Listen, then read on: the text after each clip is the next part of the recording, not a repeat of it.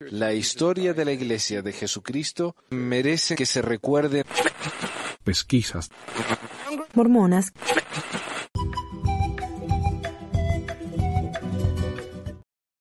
Bienvenidos a todos al episodio 376 del 21 de enero de 2024 de Pesquisas Mormonas. Yo soy Manuel.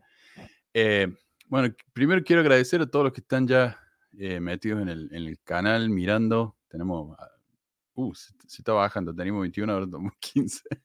Bueno, gracias a los 15 que están con nosotros, esperamos que pronto ya seamos más. Tengo que hacerle mención acá al profesor Freiheit que dice, nunca había tenido el honor de ser el primero en poner un mensaje y sé que hice trampa al entrar tan temprano. Bueno, ustedes perdonen. gracias, maestro.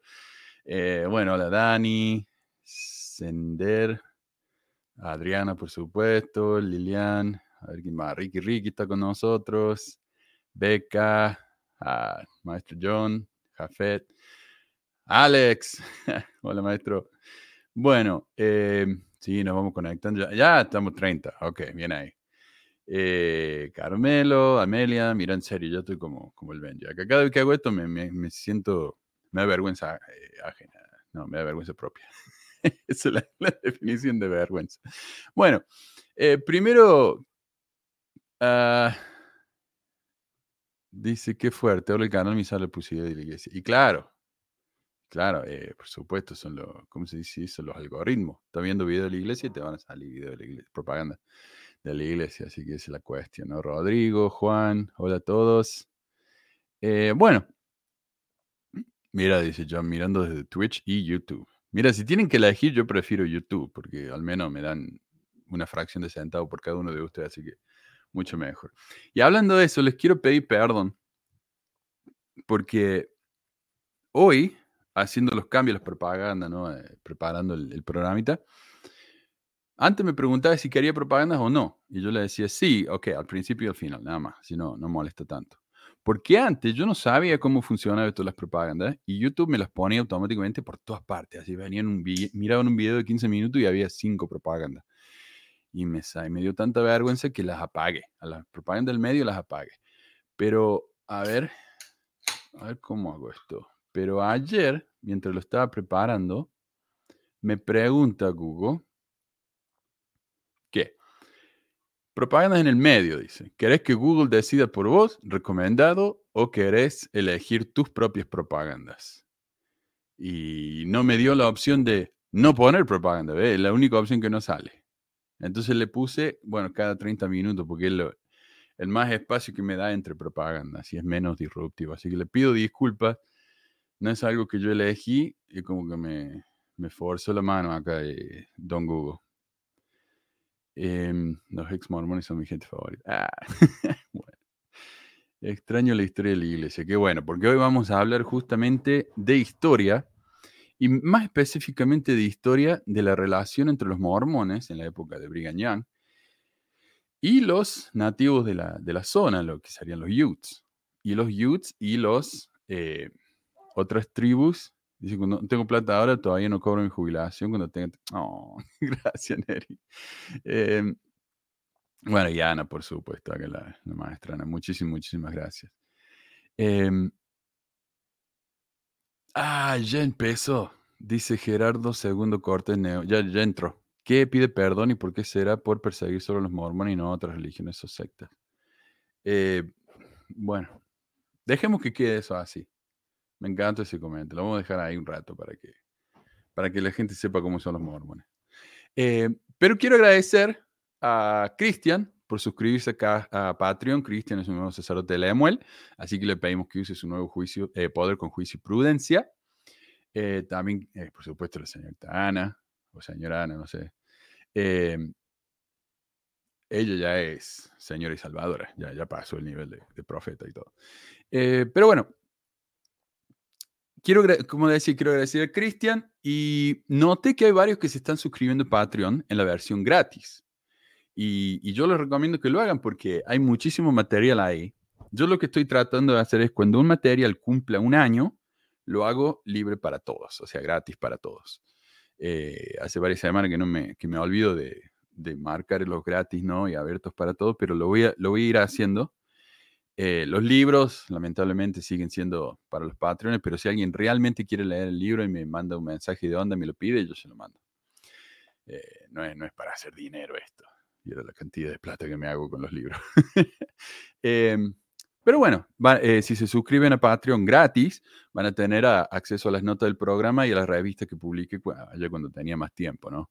Qué tiempos aquellos. Em, ah, y ¿sabes qué quería? Estaba pensando la manera que está nevando acá en, Utah. Me escriben que allá en, el sur hace un calor de loco y acá nos estamos matando de frío. A ver si lo, encuentro. Esto fue. A ver, la cara de estúpido que tengo, perdón. eh, acá, mira. Este fue en el trabajo, en el, estacionamiento del trabajo. Em, esta semana pasada. Bueno, esa es la nieve que sacan de los caminos, ¿no? Para que uno pueda pasar. Pero mira lo que es eso. Eh, el costadito más alto que yo hasta la nieve. Así que. No, está, está interesante, está lindo. Pero a veces da miedo manejar, ¿no? Con, la nieve como está, porque se está convirtiendo en hielo. bueno. Mm. Pobre Gerardo, le falta ver más del programa, porque yo he hablado de todo el mundo. Em, bueno, pasemos entonces al tema. Hoy vamos a tener un programa, como digo, de historia. y vamos a hablar de la, específicamente de las matanzas mormonas. A ver qué pasa por acá. De las matanzas mormonas. Eh, masacres mormonas. Para empezar, hablemos de lo que significa la palabra masacre, porque para mí esto siempre significa eh, matar, qué sé yo, cientos o miles de personas. Pero la definición e, e, es, muy diferente. Según el diccionario de la RAE, es la matanza de personas por lo general indefensas producidas por ataques armados o causas parecidas. Entonces, básicamente una matanza es matar a varias personas que no pueden defenderse. En su historia, em, los mormones tuvieron la costumbre de masacrar a sus enemigos, a pesar de que muchas veces los enemigos no tenían idea de que eran enemigos de los mormones. Decía, eh, como hablemos de la masacre de Mountain Meadows, por ejemplo, en la que esta gente no tiene ni idea que podían llegar a ser asesinados por estar ahí. No tenían ni idea hasta que los mormones los enfrentaron y eso fue una película de terror. O sea, vamos a ver otras masacres acá también que hicieron los mormones en la que son realmente dignas de un guion de una película de terror, en la que uno entra a, una, a un área, por ejemplo, esas películas ¿viste? en las que alguien entra en una ciudad, la ciudad o un pueblo, el pueblo está lleno de gente que te mira feo y uno no sabe si va a salir. Bueno, esa es la historia de la, de la inmensa mayoría eh, de, de, las matanzas de los mormones hacia sus vecinos. Bueno, dice Jorge, dice, mándenme saludos a Houston, Texas. Bueno, saludos, Houston, Texas. Em, bien. Dice, Ana ya tiene la segunda unción, sí, por supuesto. Ana en realidad es la que da la segunda unción a esta altura. Ana y Becky y todas esas, esas amigas que nos apoyan tanto. Mm, don Gerardo Seguro dice, vaya, vaya a reposar. bien, bien, bien.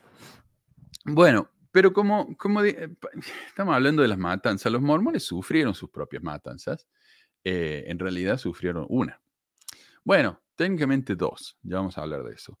Eh, pero les encanta hablar de los perseguidos que son y de lo que fueron, relatando la masacre de Hunts Mill constantemente como ejemplo de cómo ellos son perseguidos. Y la verdad es que la matanza de Hunts Mill fue una, una escena realmente espantosa en la historia de, los mormones, ¿no? De, cómo los mataron, porque estos, estos fueron personas, de nuevo, sin, sin manera de defenderse y fueron atacadas y matados a sangre fría, entre ellos tres niños. El, total de muertos fueron 17. Y Hunts Mill significa el molino de Hon. Y esta es la piedra del molino en la que han escrito no en memoria de las víctimas de la masacre de Mountain Meadows. Realmente, realmente un acto eh, eh, vergonzoso en la historia de, este lugar, eh, no por parte de los mormones, sino por parte de los que lo hicieron. Después, como si fuera poco también, después del acto eh, eh, horrible, fueron y violaron a, muchas de las mujeres. Así que, no, realmente un horror. Ahora, ¿esto sucedió porque los mormones estaban siendo perseguidos por su fe? No. No, esto fue una reacción a la violencia mormona. Y tal vez lo que podría aclarar acá es que eh, el mundo, digamos, son atacados por los mormones y reaccionan de una manera similar. bueno, a cada acción hay una reacción similar y equivalente. Bueno, equal en. Bueno. Ah, sí, no, me preguntan si necesito panelista. No, lo hice a propósito. Hoy estoy solo porque estos temas de historia me gusta eh, simplemente leer la historia porque si nos ponemos comentar ya nos vamos por la rama y se nos va a hacer demasiado largo y tengo mucho material hoy. Eh, pero para la próxima, ¿ok? Anótate para la próxima, el domingo que viene, te, te, agrego, maestro. Acá el, que me escribió, sabe. Em, entonces los mormones hacen algo en contra del mundo, de la gente del mundo. El mundo reacciona en contra de los mormones, lo cual está mal. O sea, para eso tenemos leyes. Pero bueno, la ley de la frontera era cada uno se la arregla sola. Ese, así fue fundado este país cada uno se la arregla solo. Y hasta el día de hoy tienen esa mentalidad. Y desafortunadamente esta mentalidad se está convirtiendo en una mentalidad global. Y por eso tenemos el, levantamiento de los libertarios en todo el mundo, en la que en las comunidades donde todo el mundo se ayudaba y se daba la mano, ahora cada uno que se la arregle solo. Eh, esa siempre fue la mentalidad estadounidense, porque para eso se mudaron a este país, para que los dejaran solos, para poder hacer lo que se les rompieran las pelotas. Entonces, eh, tenemos esta, esta ley de la frontera en la que cada uno hace cumplir la ley como la ve por sus propias manos. Y esto es lo que tenemos aquí. Los mormones, supuestamente santos que tienen que dar otra mejilla, constantemente estaban diciendo, si nos molestan, los vamos a reventar a todos. O sea, y muchas veces la reacción de los mormones en contra de sus vecinos o críticos era extrema no era eh, eh, una reacción eh, coherente, o sea, similar en, nivel, sino que era exagerada. ¿qué, ponele? Bueno, robé un pedazo de pan y me mandan a la cárcel por 20 años. E, ese tipo de situación, ¿no? Según Alexander Bau, y Bau es profesor de historia en la Universidad de, la Iglesia, ¿no? En Brigham los historiadores que examinan el periodo del mormonismo en Missouri han concluido que el ataque realizado por la milicia de Livingston a la comunidad de Hunts Mill estuvo asociada con la orden de exterminio del, gobierno, del gobernador Box del 27 de octubre. Entonces dicen, claro, el gobernador Box dio la orden de exterminio. Por si no saben, cuando los mormones estaban en, en, Illinois, el gobernador, señor Box, Lil Box, Lillian, algo así, Lillian Box, dio una orden en la que los mormones debían ser exterminados o eh, expulsados del Estado. Entonces, ¿ven cómo nos persiguen? Sí, pero la orden de Box vino como resultado de la orden de exterminio que dio Sidney Rigdon desde el púlpito, en el que dijo los enemigos de la iglesia van a ser exterminados. Entonces, los mormones dan una orden de exterminio, el gobernador da una orden de exterminio.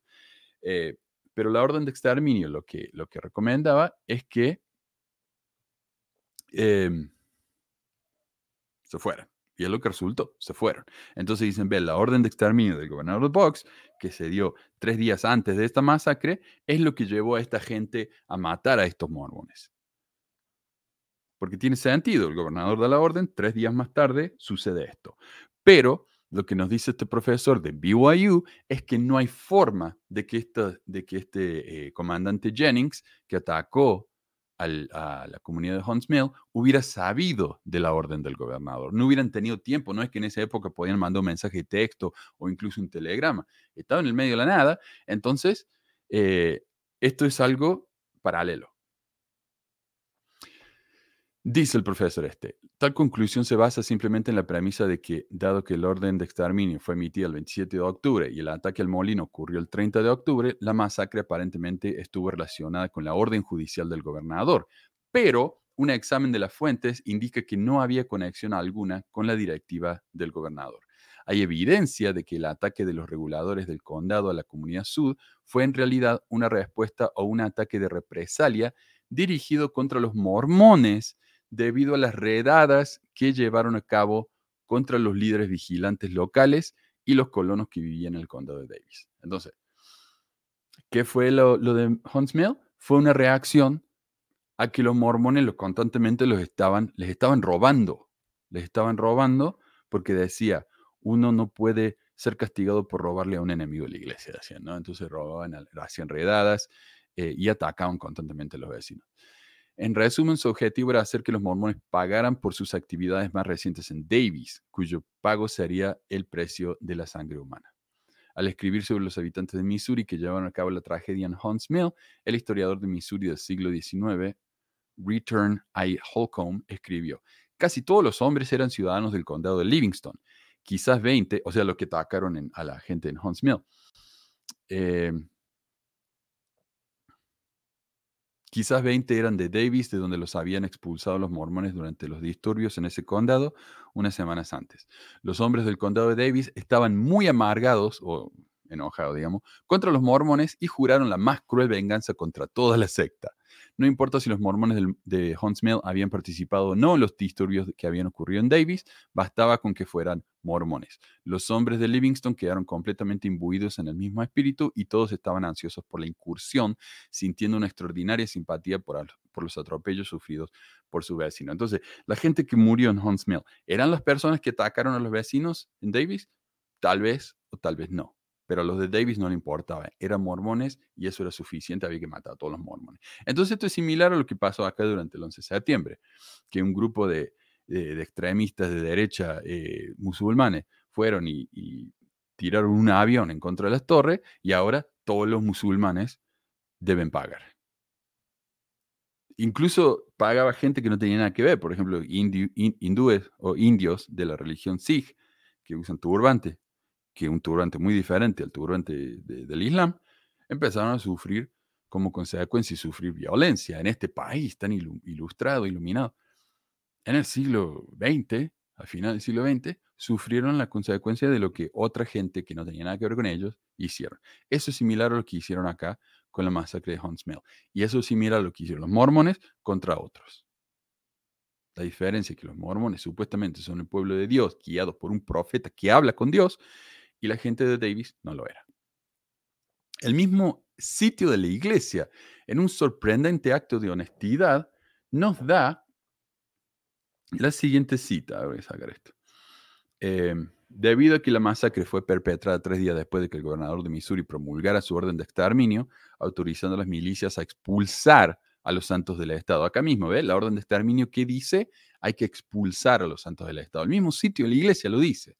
Muchos han pensado que la orden dio pie a la masacre. Hay algunas evidencias que sugieren que los atacantes desconocían la orden y que la masacre fue un acto de violencia de los justicieros, quizás, bueno, quizás como retaliación por las incursiones mormonas en el condado de Davis. Una manera muy diplomática de decir, los mormones iban y los jodían en Davis, entonces eh, les tocó lo que les tocó. Dice Hugo, consulta, el gringo que estaba al principio del canal. Eso es una consulta.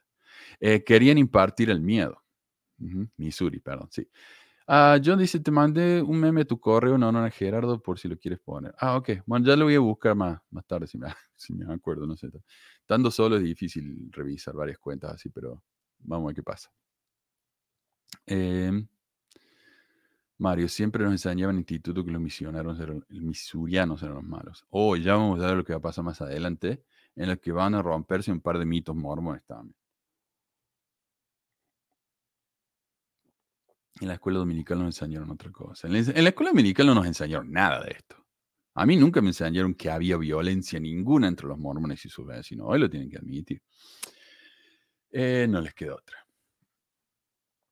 Entonces, si bien la matanza de Hunts Mill fue un horror en el que gente inocente murió, fue como reacción a las acciones violentas de los mormones. No se justifica, por supuesto, no se justifica, pero no se puede decir que fue persecución religiosa ni nada por el estilo. Por otra parte, si los mormones fueron víctimas de una matanza y entendían, entendían lo duro que es pasar por semejante cosa, ¿por qué ir y hacer lo mismo a otros? Como mencioné al principio, los mormones participaron en varias masacres en contra de otra gente. Hoy no vamos a hablar de la, matanza de Mountain Meadows, porque ya le he dedicado varios episodios al tema. Incluso hice un tour, un tour cuando fui al sur de Utah y ahí pueden verlo en el canal. Si buscan Tour Mormones, ahí le va a salir. Y pasé por ahí. Pero quiero hacer una nota breve sobre el monumento que construyeron en el lugar de la masacre. Cuando los mormones mataron a estos 120 viajeros, que de necesidad tuvieron que pasar por Utah para ir a California, el ejército vino a investigar, el ejército estadounidense, cuando vieron la, cantidad de gente muerta en, la zona, construyeron un monumento simple de piedras, ¿no? Y una, placa que decía, eh, era una escritura que decía, los inicuos pagarán con su vida, con su sangre, no sé qué.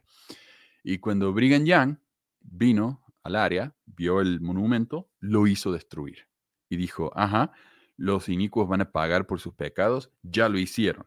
Queriendo decir, las víctimas de la masacre de Mountain Meadows eran los inicuos y ellos los hicieron pagar. Bueno, el, eh, Mountain Meadows, el monumento Mountain Meadows es una especie de parque nacional hoy. Al menos el terreno está, es propiedad de, es propiedad del, gobierno federal. Y ah, consta de tres partes, que es donde encontraron las tres mayor cantidad de, muertos. Uno es la zona donde encontraron la mayor cantidad de niños, por ejemplo. En uno hay una placa que dice, eh, la milicia del condado de Iron estaba formada por santos de los últimos días mormones que actuaron por orden de sus líderes religiosos locales y comandantes militares.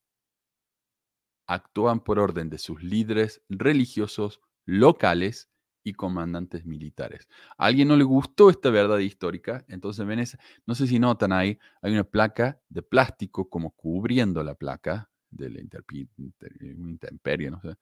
Alguien destruyó la placa, está ahí en el piso del protector de plástico y rayó, no sé cómo miércoles hicieron, rayó, rayaron la, la parte donde dice actúan por orden de sus líderes religiosos. O sea, algún mormón fanático fue y destruyó eso Incluso, mira, eh, le saco los, no sé cómo hizo, los remaches ahí abajo, los destruyo y cambio, cambiando la historia, ¿no?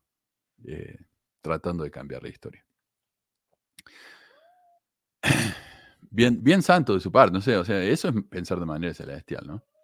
¿Qué tipo de cosas hacen los mormones en el condado de Davis? Bueno, estaban constantemente eh, diciendo que ellos iban a establecer una teocracia, primero que nada.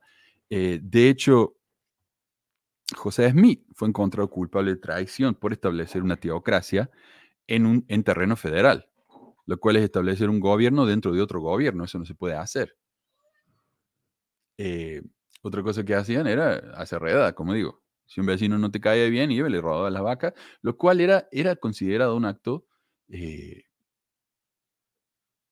casi un acto similar al asesinato, porque, por ejemplo, robarle eh, cuatrero, ser cuatrero era un, era un crimen eh, que llevaba la pena de muerte, porque si yo le robaba el caballo a alguien, lo estaba básicamente condenando a la muerte, porque por ejemplo, si alguien estaba en el, en el desierto con su caballo, yo le robo el caballo, el tipo no va a salir de ahí. O tal vez le robo las vacas, la gente se va a morir de hambre, porque esa es su fuente de alimento. Entonces, estos eran crímenes muy graves y, los mormones hacían ese tipo de cosas. Eh, Claro, en la masacre de Mantomedo a mí me enseñaron que era por la persecución del gobierno, que estaban todos paranoicos y por eso cuando llegó esta gente los mormones estaban convencidos que eran eh, del gobierno que los venían a, atacar y a perseguir. Em, sí.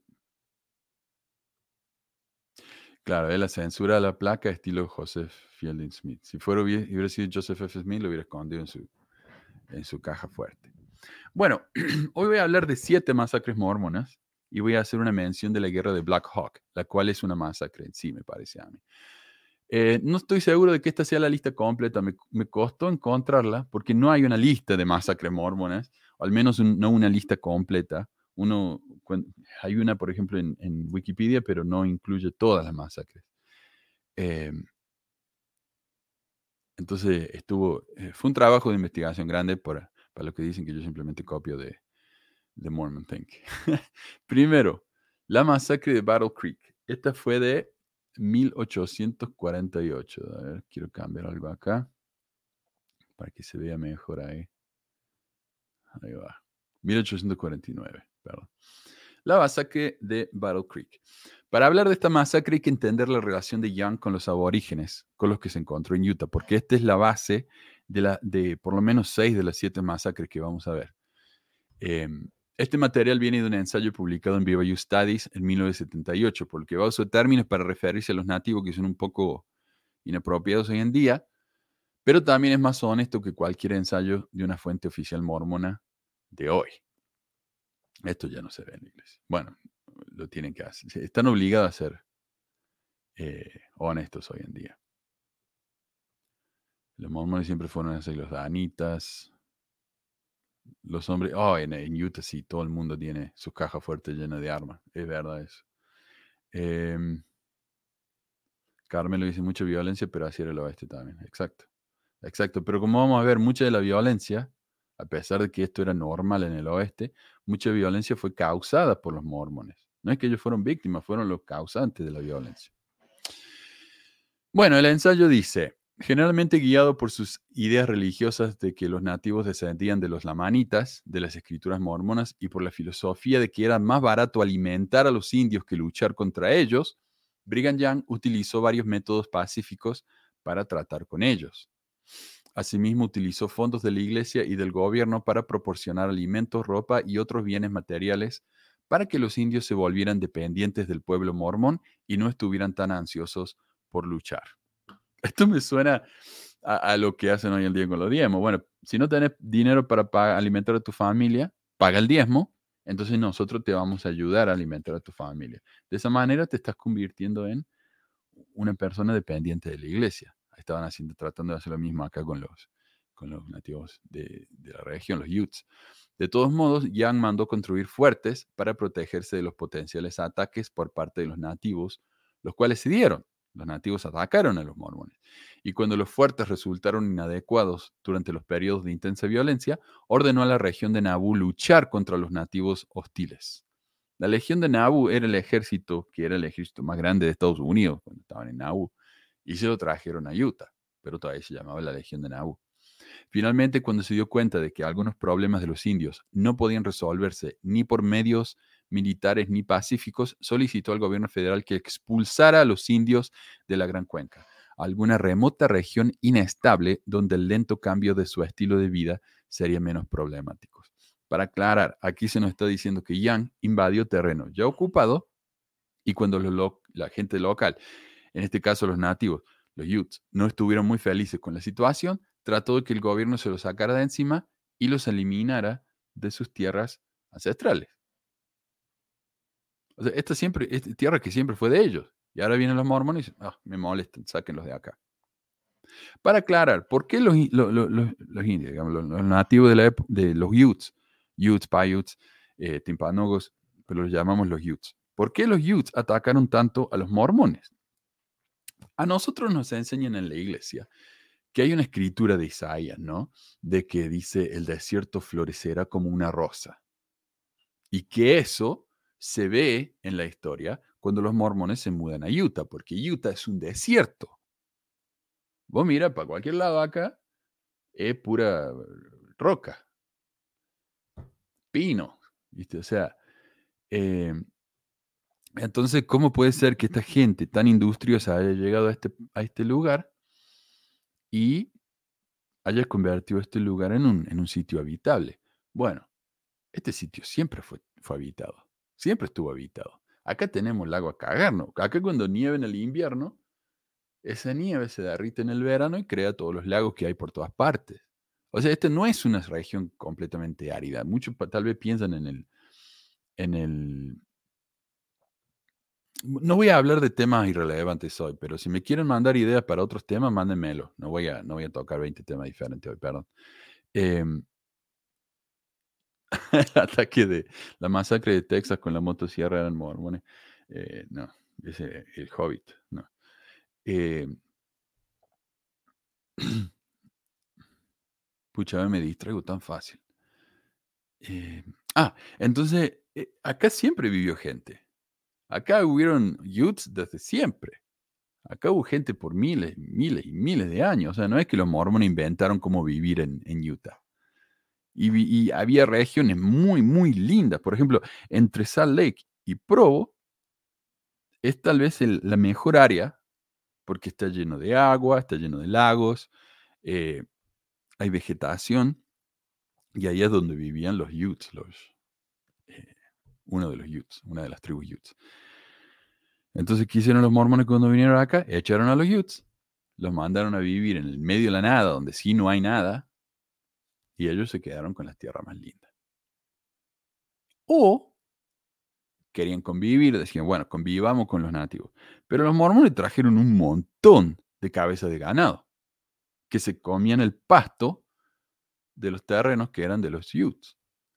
Entonces, al hacer eso, destruyeron el ecosistema y los, los alces, por ejemplo, que, que eran el alimento de los Utes, que se alimentaban de ese pasto, ya no tenían que comer. Entonces, lo que se dio como resultado fue que los, los nativos de la región empezaron a morirse de hambre. Cuando te empiezas a morir de hambre, vas a hacer cosas desesperadas para alimentar a tu familia, tal como robar vacas de los mormones para alimentar a tu familia. Porque los alces, que estaban, los alces silvestres que vivían ahí, ya no están más ahí. ¿Por qué? A causa de los mormones. Entonces, para los indios estos, era, era una causa natural, era un precio justo que los mormones dieran de sus comidas, de sus alimentos, para alimentar a esta gente que ellos hicieron que se murieran de hambre. No sé si se entiende. Me parece una reacción normal, lógica de estos, de estos nativos. Pero los mormones, por supuesto, acostumbrados a su mentalidad eh, oc- occidental, vieron esto como la peor afronta. Entonces los, los- los nativos que robaban sus sus caballos y, y sus eh, vacas tenían que morir, según las leyes de ellos. Sin pensar en un, por un segundo que ellos eran la causa de esto. Es como dispararse en el pie y después quejarse de que, de que el arma se portó mal, no sé. Em, Dice Juan, Brigham se sentía como Moroni recreando las guerras con las lamanitas, se sentía el personaje de esos cuentos. Puede ser, ¿ah? Puede ser. Em, ¿Será cierto esto? Dice Carmen, lo sí escuché eso de que Texas Chainsaw Massacre fue inspirado por la historia de un hombre que descuartizó y guardó a dos misioneros mormones. Eso nunca lo había escuchado. Estaría, estaría interesante ver eso. Em, claro, se quieren acreditar que Utah floreció por ellos cuando el lugar siempre fue próspero. Lo que sí hay que darles crédito es que era mucho trabajo. Y ellos pusieron ese trabajo. Pero no es que ellos florecieron el desierto. El desierto ya estaba florecido. Em, bueno, en su viaje a Utah, los Santos se detuvieron en Winter Quarters, en los estados de Nebraska y Omaha. Estaba ahí en el medio. Comenzaron a tener conflicto con los Omaha, los nativos locales, porque los mormones no quisieron pagar para alimentar su ganado en las tierras de los Omaha. Para los Omaha, el pasto del piso, la grana, es literalmente un bien que se puede comercializar, porque es una fuente de vida, de alimentos. Entonces, claro, esta es mi casa, vos venís, traes tu, tu- tu vaca a mi casa y me empieza, la, vac- la vaca empieza a comer el pasto de, de mi, de, mi de mi patio, que es el pasto del que come mi vaca, yo te voy a cobrar, porque te está comiendo la comida de mi vaca. Entonces, eh, los mormones no quisieron pagar. Entonces, ¿qué hicieron los, los Omaha? Ok, si no quieres pagarme, yo me voy, a, me voy a cobrar solo. Y fueron y empezaron a robar dos o tres cabezas de ganado por día. Algunos mormones sugirieron matar a los ladrones, pero el artículo dice que Brigham Young estaba asqueado con esa idea. ¿Cómo vamos a matar a esta gente inocente? Cuando Young enfrentó al jefe de los Omaha, Big Elk, este les dijo que pensó que los santos tenían suficiente. Claro, porque eh, Brigham Young vino y dijo: Oiga, Big Elk, de- devuelvan, sus hombres nos están robando. No, nos están quitando cosas que son nuestras. Entonces, Big Elk dijo: Pensé que los santos tenían suficientes soldados como para defenderse a sí mismos y a sus propiedades. Y además, que la destrucción de los, eh, de los animales silvestres, de los árboles y de sus tierras eran de más valor que el ganado que se habían llevado. La tierra para esta gente, la tierra vale más que una, que una vaca de mierda, básicamente, ¿no? Young le ofreció a Big Elk pólvora y balas a cambio de que dejaran que el ganado de los mormones comiera el pasto sin ser molestados o robados, a lo cual Big Elk accedió. Bueno, una vez en Utah, Young sugirió que los santos hicieran algo similar. Es mejor alimentar más barato alimentar a los nativos locales que pelear con ellos. Eh, más barato y eh, menos, menos drama, siempre, ¿no? Por supuesto. Eh, ve, dice Adriana, no olvides que siempre se creyeron superiores, blancos y deleitables tenían más derechos. Y ya vamos a llegar a ello. Ellos literalmente, Brigham Young literalmente pensaba que Dios le había dado a los mormones esa tierra, a pesar de que ella de, de otra gente. O sea, es la historia de nuevo del libro de Mormón de la tierra prometida que se le promete a Nefi, ahora se le promete la tierra a Brigham Young. Una vez en Utah, Young sugirió que los santos no hicieran comercio con los locales, ya que estos por lo general querían armas. Claro, ella decía, mira, te, regalo un búfalo, eh, vos dame una, escopeta. Si los Utes obtenían armas de los mormones y los usaban para matar, por ejemplo, a los Shoshones, peleaban los Utes contra los Shoshones. Los Utes iban a ganar porque tenían pistolas que habían obtenido de los mormones. Los Shoshones se iban a enojar con los mormones y iban a decir, eh, qué carajo, loco. Porque él está dando armas a ellos, nos está matando. Indirectamente nos están matando. Entonces que se crea más conflicto. Entonces decía Brigham mejor no hagamos negocio con esta gente, eh, solamente vamos a tener a un representante que hace negocio con ellos. Y va a ser estrictamente mercadería eh, comestible. el ensayo dice que a pesar de que esta sabia regla de Young, a la larga tuvieron que hacer comercio con las tribus más poderosas, las cuales robaban mujeres y niños de las tribus más pequeñas y los usaban para intercambiarlos por mercadería. Era como efectivo. El, cambio, el ensayo dice que los mormones aceptaron este intercambio a regañadientes. Decían, oh, no queremos comprar esclavos que nos venden estos, estos salvajes, pero lo vamos a tener que hacer. Porque dice una historia, una vez nos trajeron a un niño y a una chica y dijeron, ¿quieren comprar a estos dos? Y le dijimos, no, por supuesto que no, ¿qué es esto? ok, le pegaron un tiro en la cabeza a la chica y dijeron, ¿te gustaría comprar a este chico? Entonces los mormones dicen, bueno, si no los compramos, los van a matar, tenemos que comprarlos. Entonces los compran.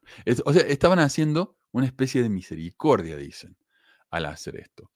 Pero según el libro La otra esclavitud, publicado en 2016, un poquito más nuevo, Dice, cuando los santos de los últimos días crearon asentamientos en el árido paisaje de Utah a mediados del siglo XIX, complementaron su propio arduo trabajo con cientos de trabajadores indios coaccionados, obligados, en su mayoría niños. Estas prácticas persistieron mucho después de la decimotercera enmienda de 1865 que prohibía la esclavitud en los Estados Unidos. En 1852, Utah aprobó una ley para el alivio de los esclavos y prisioneros indios. El estatuto permitía que los residentes blancos podrían comprar niños nativos para adoptarlos en sus hogares por hasta 20 años. Estos niños trabajaron para los mormones como trabajadores domésticos cautivos, básicamente esclavos, realizando muchas de las tareas necesarias para mantener la vida en la frontera a fin de pagar el precio de su propia compra. O sea, los mormones compraban a estos esclavos porque ellos decían, bueno, si no los compramos nosotros, los va a comprar alguien más y los va a, los va a tener como esclavos para siempre. Entonces, mejor los compramos nosotros y luego los liberamos. Pero no los liberaban así nomás. Esta gente tenía que trabajar por al menos 20 años para pagar por su propia libertad.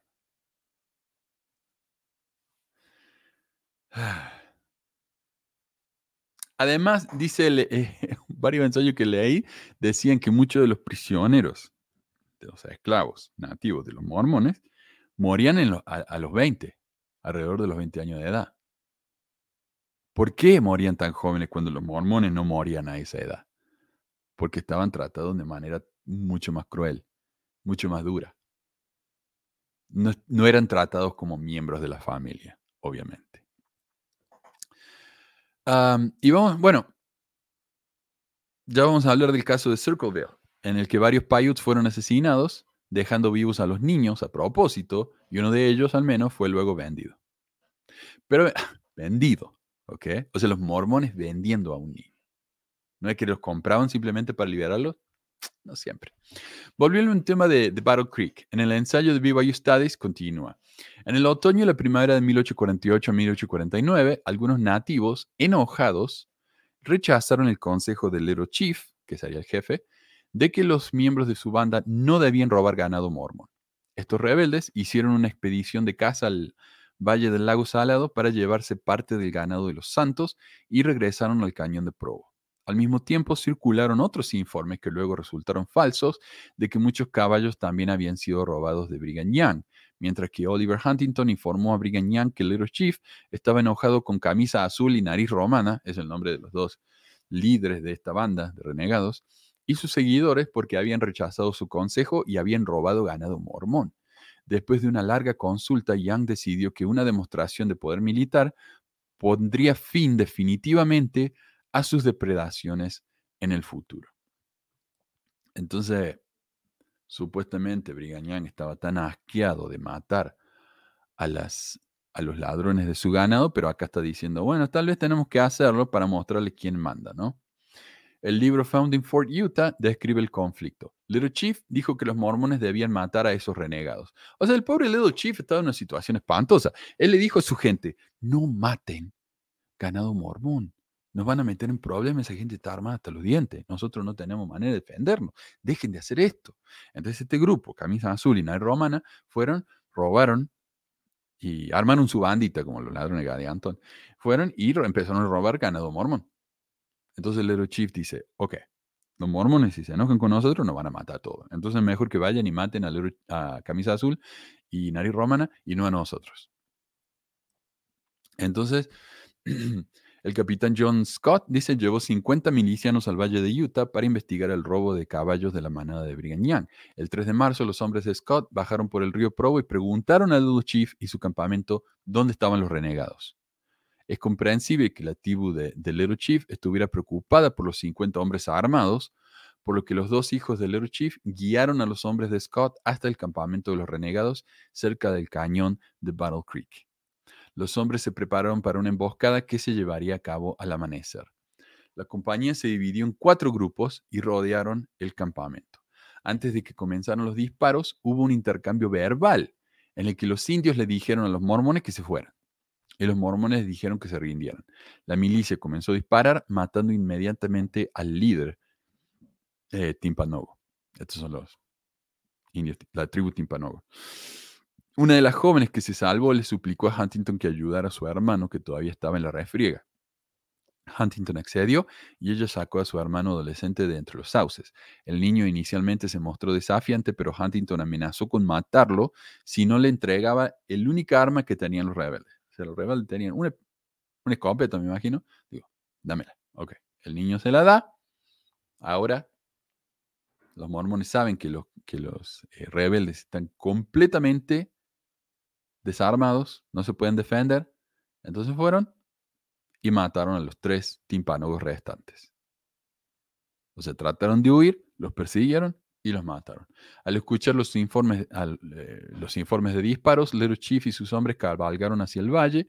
Al llegar al lugar, maldijo a los milicianos por la matanza. Porque dijo, ustedes dijeron que iban a matar a los líderes, a camisa azul y a nariz romana, pero mataron a todos los hombres. Eh, se calcula que siete hombres desarmados fueron asesinados a sangre fría y todo por unas vacas. Bueno, eso fue 49. El próximo año, 1850, la masacre de Provo River. Y esto viene del libro eh, On Zion's Mount de Jared Farmer. A ver si hay comentarios. Eh, dos grupos de personas que no pueden comprender cómo pueden ser mormones. Nativos americanos y afroamericanos homosexuales también, o gente divorciada, no sé. Eh, no saben la verdad, exacto. Y sí, te la venden tan, tan linda, ¿no? Eh, a, los, a los nativos le dicen, ustedes son una gente especial, ustedes son, fueron profetizados por nuestro libro. Dice Johnny, lo más jodido con los nativos son los americanos originales y los blancos que hacen eso son los ancestros de los que satanizaron la inmigración. Leti dice, tienen más seguidores pesquisa que la reunión sacramental de mi barrio. Eh, sí. Bueno, Jerry. Manda saludos. Em, la próxima, la batalla de Provo River.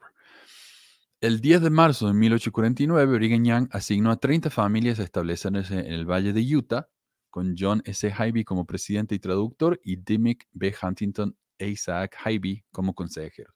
Ahora recordemos, yo he hablado de esto varias veces, lo que a, a, le gustaba hacer Era tipo lo que hacía Alejandro Magno. Él iba, conquistaba terrenos y dejaba un grupo para que dirigiera el área y controlara que esto no se, no se revelara ni la volvieran a, tomar.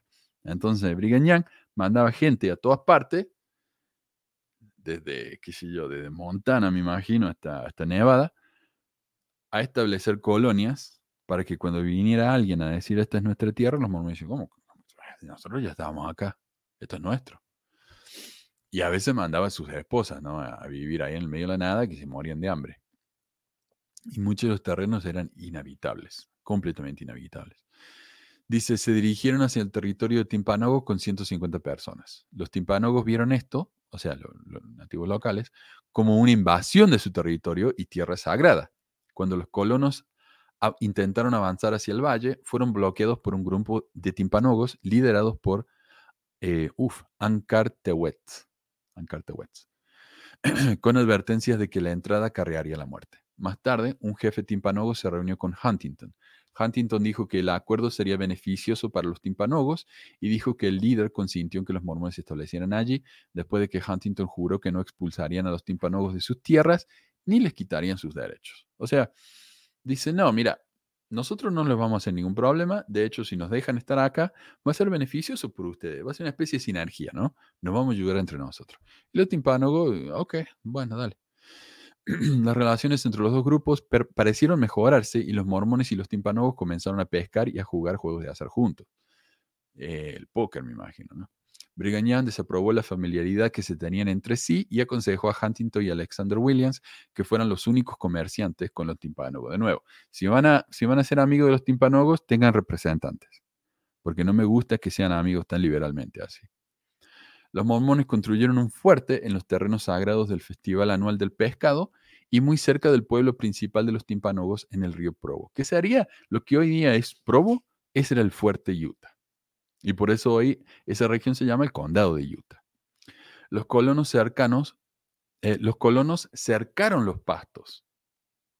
O sea, empezaron a sacar tierra de los, literalmente de los indios. Dijeron, este es nuestro, no lo toquen. Su, ganado comía y pisoteaba las semillas y bayas que eran una parte importante de la dieta de los timpanogos. Usaban redes de enmalle para pescar, lo que dejaba poco para los timpanogos. O sea, pescaban demasiado. Al desaparecer las fuentes tradicionales de alimentos, pronto experimentaron una hambruna masiva. La nueva presencia de los colonos también expuso al sarampión a los antiguos residentes del Valle de Utah, quienes comenzaron a morir en grandes cantidades. En agosto, un grupo de mormones asesinó a un timpanogo llamado Old Bishop. Y la historia e, es una locura. Según, según relato de los colonos, en enero de 1850, el hombre, el Old Bishop, eh, pasó por, una casa mormona, me imagino, vio un tendedero en el, en el fuerte y eh, la sacó de, la, cuerda, de la soga, no sé, estaba secando. Fue y se la robó, una camisa. Al intentar recuperar la camisa, tres colonos les dispararon y lo mataron por una camisa. Otro relato afirma que los timpánogos acordaron no quedarse con el ganado de los colonos si no mataban su casa salvaje. si ustedes no matan a nuestros siervos y a nuestros búfalos, nosotros no vamos a robar su ganado. Pero los mormones le importaba un pedo esto y empezaron a cazar. El Old Bishop descubrió a los hombres cazando siervos, se quejó, entonces estos hombres lo mataron como para que no dijera nada. Lo llenaron de piedras y lo arrojaron al río Provo. Los hombres regresaron a Fort Utah y se jactaron abiertamente del asesinato. Los timpanogos encontraron el cuerpo y descubrieron que Richard Ivy estaba involucrado en el asesinato. Los timpanogos estaban enojados y exigieron que se entregara a los asesinos, a lo que los colonos se negaron. Los timpanogos pidieron una compensación material por la muerte del Old Bishop, según la costumbre de los timpanogos, pero los colonos también los rechazaron. Lo que enfureció a los timpanogos, dado que compartían excelentes pastos y tierras de pesca. Entonces esta gente los invita, claro, tierra de pesca. Este, esta es la mejor tierra que se puede tener. Ahí es donde estaban los timpanogos. Vienen los mormones, invaden el área, dicen, no se preocupen, vamos a estar todo bien. Y empiezan a matar indios por robarse una camisa Dice, ¿qué está pasando acá? Esto ya es mucho. Entonces algunos timpanogos dispararon contra el ganado que invadía sus tierras, para que no le comieran la grana, o en respuesta se llevaban el maíz de los colonos. Para ellos, en su mente, este era un pago justo por lo que los mormones les estaban sacando. En octubre, el apóstol eh, Charles C. Rich negoció un tratado de paz y Brigham Young nuevamente aconsejó a Fort Utah que no mantuviera a los timpanogos como iguales, sino que tuviera dominio sobre ellos. El invierno fue especialmente duro y los timpanogos se llevaron entre 50 y 60 cabezas de ganado para alimentarse. ¿Ok? Para alimentarse. En enero de 1850, los colonos de Fort Utah informaron a los funcionarios de Salt Lake City que la situación se estaba volviendo peligrosa, querían un grupo militar para atacar a los timpanogos. El 31 de enero de 1850, Isaac Hybe, de nuevo, ¿por qué tienen que robar 50 cabezas de ganado de los, de los mormones? Porque se, está, se están muriendo los animales silvestres. En parte porque los mormones los están cazando y en parte porque no tienen alimento, así que se están yendo a otras partes. Bueno, el 31 de enero de 1850, Isaac Hybe, quien había reemplazado a John Hybe como obispo de Fort Utah, se reunió con el gobernador Brigham Young, el líder de la milicia, el general Daniel H. Wells, la primera presidencia del Quórum de los Doce, para solicitarse a Young una orden de guerra. Declaró que todos los ocupantes de Fort Utah estaban de acuerdo en que debían ir a la guerra. Los apóstoles Parley P. Pratt y William Richards abogaron por la matanza de los timpanogos, ya que perder Fort Utah cortaría la comunicación con las colonias del sur de Utah. A Young también le preocupaba que perder Fort Utah alteraría sus planes de colonizar otros valles fértiles y tener una ruta directa a California. O sea, no sé, o sea, tienen que sobrevivir. Los mormones tienen que sobrevivir de alguna manera. Entiendo. Pero esta tierra ya estaba habitada.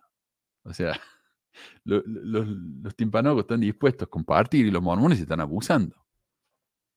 Y se quejan cuando los, timpanogos hacen lo mismo.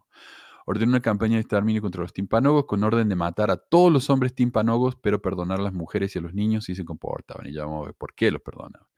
El general Wells redactó la orden de exterminio como orden especial número 2 y se la envió al capitán George D. Grant. En su carta le dijo a Grant, no tomes como prisioneros a indios hostiles, no dejes que ninguno escape, sino que haz un trabajo limpio. El 2 de febrero, Brigham Young anunció su decisión ante la Asamblea General y el general Wells pidió voluntarios. El 4 de febrero, el capitán Grant se dirigió a Fort Utah, seguido poco después por el eh, mayor comandante sería el Major Andrew Lyot. Los timpanogos habían fortificado su aldea con barricadas hechas con trocos apilados. Las fortificaciones albergaban a 70 guerreros y sus familias.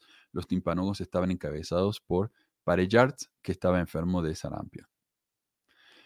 La legión de Nabu fue enviada desde Salt Lake City y el 8 de febrero se enfrentaron a los timpanogos en batalla. Su estrategia inicial fue rodear a la aldea de los timpanogos y matar a todos los timpanogos hostiles. Los timpanogos se fortificaron en una cabaña abandonada y el primer día terminó sin ninguna baja. Al día siguiente los timpanogos sufrieron unas 10 bajas y el jefe Ope Carry resultó herido. Joseph Hybe, hijo de Isaac Hybe, fue la única víctima del lado de los mormones. La última víctima en todo el confrontamiento ¿ah? del que estamos hablando, de Provo River. Un mormón murió y ya vamos 10 eh, nativo, segundo día. Los timpanogos huyeron durante la noche después del segundo día de lucha. Y esta parte es, es cruel. O sea, increíble entender que estas personas se denominan cristianos. Se dividieron en dos grupos. Parellards tomó un pequeño grupo de heridos y enfermos y huyó a Canyon Rock. No, a Rock Canyon. Opecarry llevó al resto de los timpanogos hacia el, hacia el río Spanish Fork. A la mañana siguiente se encontraron unos ocho cadáveres en el campamento, posiblemente muertos por exposición al frío o por disparos de la Legión de Nabo. Brigham Young envió a Wells a liderar el ejército con la misión ampliada de no abandonar el valle hasta que todos los indios se hubieran ido. El 11 de febrero, Wells, todos, ¿ah? Todos. Íbamos a compartir esta tierra, que se jodan, que se vayan todos. El 11 de febrero, Wells dividió el ejército en dos. Un contingente bajo el mando del capitán Grant siguió el rastro de algunos timpanogos que habían huido a, Rock Canyon, que recordemos eran los enfermos, los heridos. Eh, armaron un campamento en la boca del cañón donde tomaron 23 prisioneros y encontraron alrededor de una docena de cadáveres, incluyendo el cuerpo de Parillards, el líder. Más arriba en el cañón encontraron más tipis, o sea, las, las carpas, estas, las tiendas de los, de los timpanogos, mataron a más timpanogos y tomaron más prisioneros. Algunas de las mujeres fueron ejecutadas posteriormente. Opecarri, Patsowet y sus familias, seis mujeres y siete niños, lograron huir por las montañas. El otro contingente, liderado por Wells, se dividió en grupos más pequeños y buscó en el valle sur a timpanogos para matar. Primero atacaron una aldea a lo largo del río Spanish Fork y luego una aldea en Petinit, perdón, Petitnit Creek. El 13 de febrero, entre 15 y 20 familias timpanogos se rindieron al capitán Grant en el actual Lakeshore, Utah. Wells escribió una carta a Brigham Young preguntándole qué debían hacer. El 14 de febrero, Brigham Young Brigham Young, el Moisés mormón, escribió una carta ordenando a Wells que los matara a todos si no se rendían. El teniente Gunnison informó que los mormones prometieron ser amigables con los hombres timpanogos, los mantuvieron prisión. Esto es lo mismo que pasó con la matanza de Mountain Meadows. Les dijeron a esta gente, ¿sabe qué? Los vamos a ayudar, los vamos a guiar a que salgan de Utah, porque, los indios acá son muy salvajes, los van a matar a todos. Y mientras los tipos bajaron la guardia, porque dicen, bueno, nos van a cuidar, ahí es donde los mataron a todos. Los masacran. Acá están haciendo lo mismo. Les dijeron, no se preocupen, eh, los vamos a ayudar, los vamos a cuidar. Los mantuvieron prisioneros durante la noche, pero luego por la mañana alinearon a esos hombres timpánogos para ser ejecutados frente a sus familias. Algunos intentaron huir a través del lago helado, pero los mormones corrieron tras ellos a caballo y les dispararon. A esa altura, ¿por qué? Esta gente ya se rindió, se quieren ir. Ah, ah, hay que matarlos a todos. Al menos 11 hombres timpanogos murieron, un reporte cuenta hasta 20. los familiares fueron llevados cautivos. Más tarde, ese mismo 14 de febrero, la Legión de Nagu vio a cinco hombres timpanogos más a caballo y mató a tres. El 15 de febrero mataron a tres hombres timpanogos más en el río Pititnit. El 17 de febrero mataron a otro timpanogo en Rock Canyon. En total, un miliciano mormón y aproximadamente 102 timpanogos murieron. 102 timpanogos. Un cirujano del gobierno, James Blake, fue al lugar de ejecución y cortó las cabezas. Ok. Esta parte es durísima. Así que si esto es un, es un trigger, les advierto. O sea, esto es muy violento. Un cirujano del gobierno, James Blake, fue al lugar de ejecución y cortó las cabezas de los timpanogos para su posterior examen.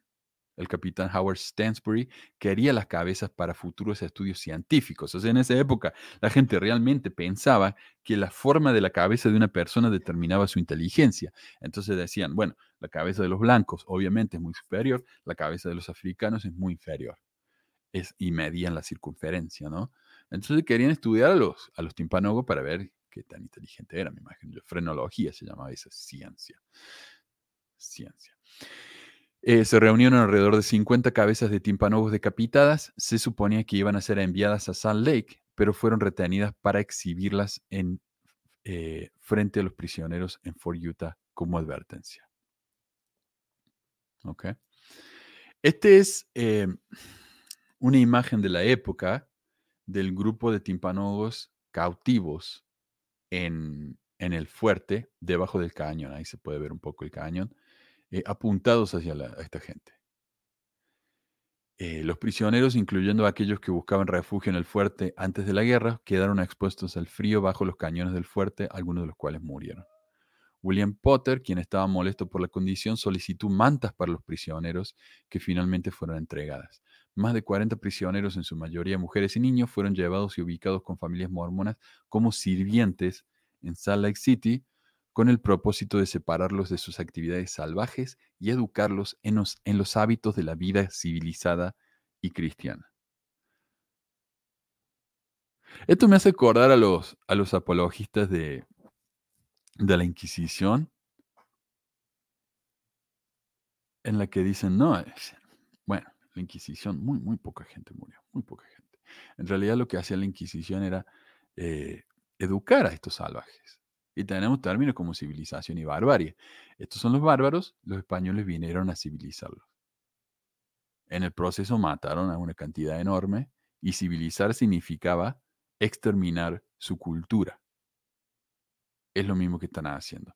Dicen que, los, que los timpanogos eran los salvajes. Pero ¿quién mató a 102 personas sin defensa? No fueron los timpanogos, fueron los mormones. Y ellos son los que van a enseñar civilización a esta gente. Eh, pero muchos murieron, como digo, muchos de estos nativos timpanogos eh, esclavos murieron antes de los 20 y la mayoría escapó para vivir con otros grupos de Utes. Así que esa es la masacre de Provo River, realmente una situación asquerosamente horrible por parte de los Santos. Quiero agradecer a Jerry, así que bueno, ya tenemos a Jerry y a... ¿Tenemos más? A ver. Perdón. Y a Ana. Ana y Jerry eh, entonces, a los dos. Gracias, hermanos. Besitos y abrazos. Gracias, gracias, gracias. Em, más comentarios. Jerry ya es sacerdote de, de Lemuel. No, no Lemuel. Pucha. Al menos de la al menos. Em, Julio dice, mano buena, Audiencia, buenos días. Te comento que en el lugar este año va a suscribirse a todas las revistas de la iglesia gratis. Eh, porque la sexta está quedando con, sin miembros, todo se sabe. Eh, sí, las están regalando, yo no sé, yo quise anotarme para que me la manden y por alguna razón no puedo. Así que mi novia me está regalando la que la mamá de ella le manda a, sus hijos. Eh, lo que sí quiero la de la primaria, pero está todo en PDF en la biblioteca del Evangelio de todos modos. Barón Rojo dice, después te muestran el dibujo de Pepe Smith enseñándolos la manita y se apoderaron y asesinaron a los indígenas. Después te explican que ellos eran los pobres perseguidos. Eh, sería bueno que esto fuera enseñado dentro de la iglesia. Estaría bueno. Gracias, Roxana. Em,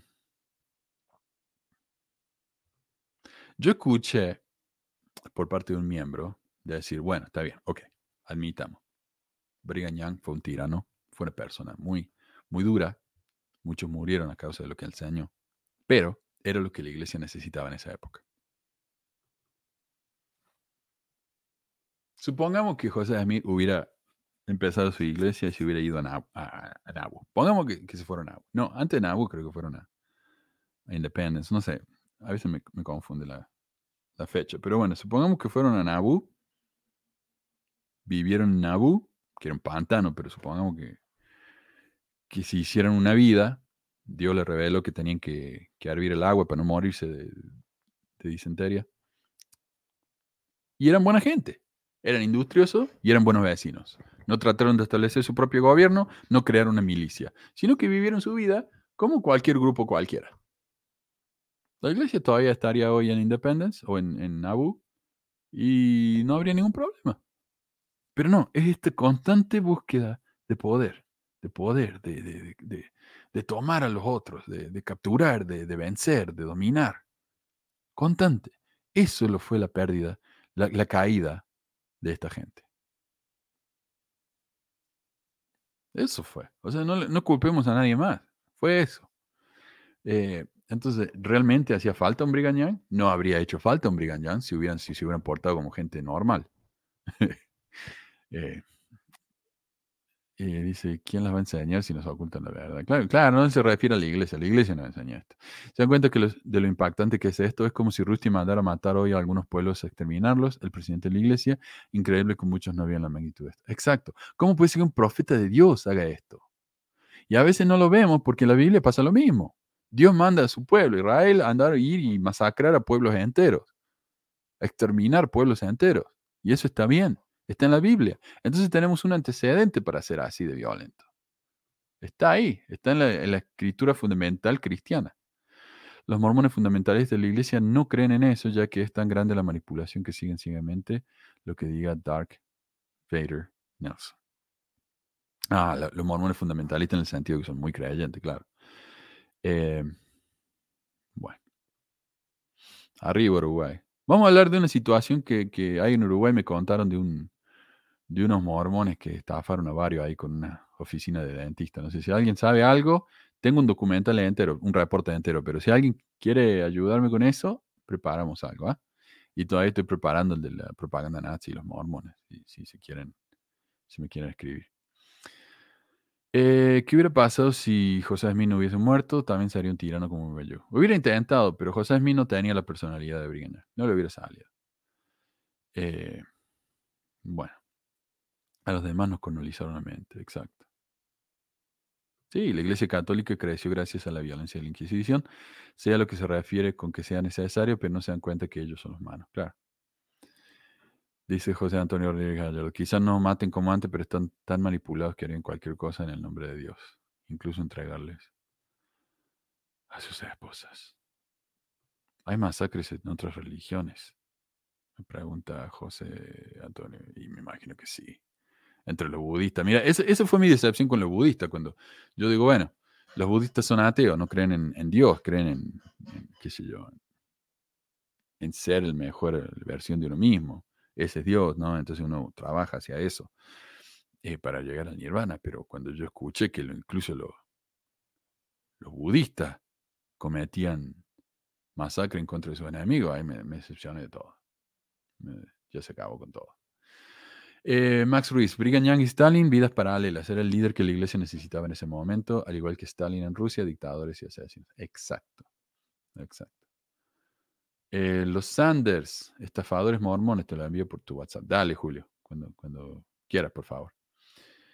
Y hay mucha gente de Uruguay yéndose a Utah. Acá, acá a Utah los argentinos llegaron hace, conmigo. En ese momento llegaron todos a la misma, vez. Ah, el mormón estadounidense, ¿cuánto sabe estas cosas? Son cosas que se suelen comentar. la gente acá no sabe nada. Eh, y no, la gente está igual de ignorante que haya. Hay más recursos, pero la gente no lo lee.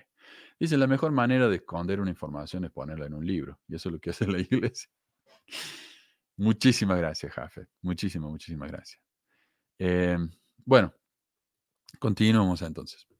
la masacre de Goshut, 1851. Si pueden ver, estamos teniendo al menos una masacre por año. 49, 50, 51. Esta sección viene del capítulo 2, Los indios Goshut, del libro Una historia de los indios americanos de Utah. Todos los links van a estar en la descripción de, del podcast en pesquisamormonas.com o pesmor.com. Eh, en 1847 los pioneros mormones establecieron en el vecino Valle de Salt Lake y poco después comenzaron a invadir el territorio de los indios Goshut. El Valle de Tuela eh, que está ahí cerca de Salt Lake, pronto se convirtió en un importante terreno de pastoreo para los dueños del ganado mormones desde Salt Lake al norte y al Valle de Utah al sur. Valle de Utah, no nos referimos Provo. En, en, auto, te vas de Provo a Salt Lake en unos media hora, 40 minutos. En esa época era muy lejos. Era un día de viaje, me imagino. Pero no es tan lejos. En 1849 los pioneros comenzaron a construir estructuras permanentes en territorio Goshut, comenzando con un molino encargado por Ezra T. Benson. Ahora, noten cómo los, nombres de estas tribus son, todos terminan en Yut, porque son Yut, Goshut, eh, Paiute. Eh, los mormones ocuparon muchos de los mejores sitios para acampar cerca de los manantiales más confiables, o sea que no eran tóxicos. O sea, empezaron a tomar las mejores tierras. Cazaron en las áreas de caza de los Goshuts y pastorearon excesivamente las praderas, de nuevo matando eh, consumiendo toda la comida para los animales silvestres, dejándolas inadecuadas para el sustento de los animales y plantas utilizadas por los Hoshuts. Los pioneros creían que Utah era una tierra prometida que Dios les había dado y no reconocían ningún reclamo de los Hoshuts sobre la tierra. Y es lo que decía, eh, eh, perdón, Adriana, sobre esto de que los mormones se creían privilegiados porque eran bendecidos por Dios. Exacto. Esto es lo que nos está diciendo acá. Esta es nuestra tierra, nos la dio Dios. Entonces que los indios de acá que se vayan. Dice Juan Díaz, era territorio mexicano en ese. Exacto. Y por eso eh, se fueron allá. Porque el gobierno de Estados Unidos los perseguía tanto que dijeron, bueno, vamos a México. Quisieron pedirle a México que les diera la tierra. Y México dijo, no, gracias. Eh, Los Goshutes no aceptaron el reclamo mormón de tener derecho exclusivo sobre los recursos naturales, por lo que comenzaron a confiscar todo ganado que invadiera su propiedad. Este es lo que vemos constantemente. Sucedió en Nebraska, sucedió con los timpanogos, ahora está sucediendo con los Goshutes. Cada vez que los mormones van y empiezan a comerse toda la, vida silvestre que existe en el lugar, los Goshutes empezaron a tomarse los ganados mormones, porque tienen que vivir de algo, tienen que comer algo. Eh, y, no, y no iban y robaban los ganados de los, de los eh, ranchos mormones, de lo que sea, de los terrenos. No, ellos se apoderaban de los, de los, del ganado que entraba a su tierra, a su propiedad. Al principio el ganado fue conducido al Valle de Utah, lo que sugiere que cooperaron con los timpanogos. ¿Por qué? Porque después de que los timpanogos sufrieron la masacre de Battle Creek y Fort Utah, muchos de los sobrevivientes vinieron y se combinaron con los Goshutes, casándose con ellos y asumiendo roles de liderazgo. Entonces mataron a tanto que dicen, no podemos sobrevivir solo, vamos a combinarnos con esa tribu. En 1851, los Goshut habían confiscado aproximadamente 5 mil dólares en ganado que habían estado pastoreando en sus tierras tradicionales. 5 mil dólares en esa época, muchísimo dinero. En respuesta, los mormones enviaron un ejército con orden de matar a los Koshuts.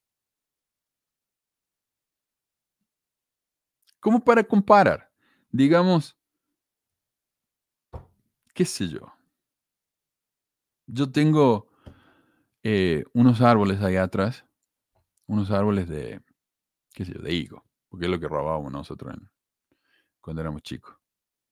Y mi vecino tiene, digamos, algo, qué sé yo, ridículo. Tiene un mono que se me cruza, que allá en Argentina tenía un vecino que tenía un mono. Eh, y se nos metía a la casa. Entonces mi vecino tiene un mono, se me sube el árbol y me come los higos. Ahora digamos que yo vivo de esos higos.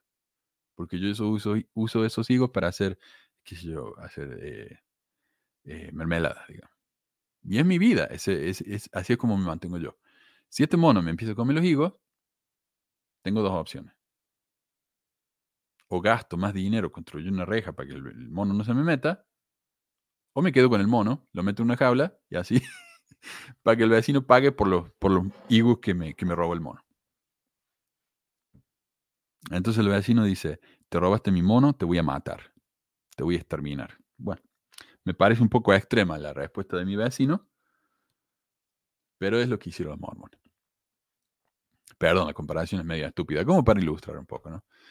Eh, el ejército tenía una emboscada, emboscada, emboscada, emboscada a una aldea Goshut, la acción fue una emboscada, eh, pero los Goshut pudieron defenderse sin sufrir bajas. Más tarde ese año, un grupo de Goshut volvió a confiscar ganado, esta vez perteneciente a Charles White.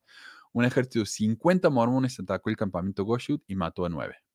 En abril de 1851, un grupo de Goshut confiscó algunos caballos que habían invadido su territorio de nuevo, su territorio cerca de Benson Grist Mill. El general David H. H. Wells envió un grupo liderado por Oren Porter Rockwell para perseguir a los Goshuts.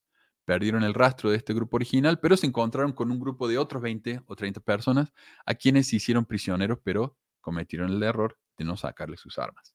Cuando algunos de los Goshut capturados intentaron escapar, uno recibió un disparo de Caster, un miembro no mormón del grupo. Luego, Castro recibió un disparo de uno de los prisioneros, quien a su vez recibió un disparo de otro miembro del grupo. Todos los prisioneros, menos cuatro o cinco, escaparon. Los que no escaparon fueron ejecutados por Rockwell. Los mormones continuaron avanzando hasta el territorio Goshut y en 1860 había 1008 no nativos en las tierras tradicionales Goshut de los valles de Tuela, Rush y Skull. Con el asentamiento de Ibapa, los mormones habían expulsado por completo a los Goshut de cualquier tierra útil. O sea, mataron a, mataron a siete. Los mataron los cabros. Mataron a siete a sangre fría y al resto los echaron, a todos los echaron de sus tierras tradicionales. Y es de saberse que en realidad no era su territorio, el territorio donde ellos caen. Claro, este era el territorio de los Goshuts. Bien, entonces ahí empezamos a ver a, Porter Rockwell como un encargado de estas masacres. Que ya había realizado las suyas, ¿no? En, Illinois y en, en, ah, en Missouri. Bueno, hablemos de la próxima masacre. 1851 pasamos a 1853. Esto me hace pensar, viste, en, la, en las... No sé, yo trabajo... No, yo no... Yo trabajé en un supermercado junto a la universidad y tenía un cartel que decía, qué sé yo, 320 días sin accidentes. 321 días sin accidente, tenía que cambiar todos los días. Y cuando había un accidente, tenía que empezar de nuevo. Un día sin accidente. Esto me hace pensar en eso. Dos años sin masacre.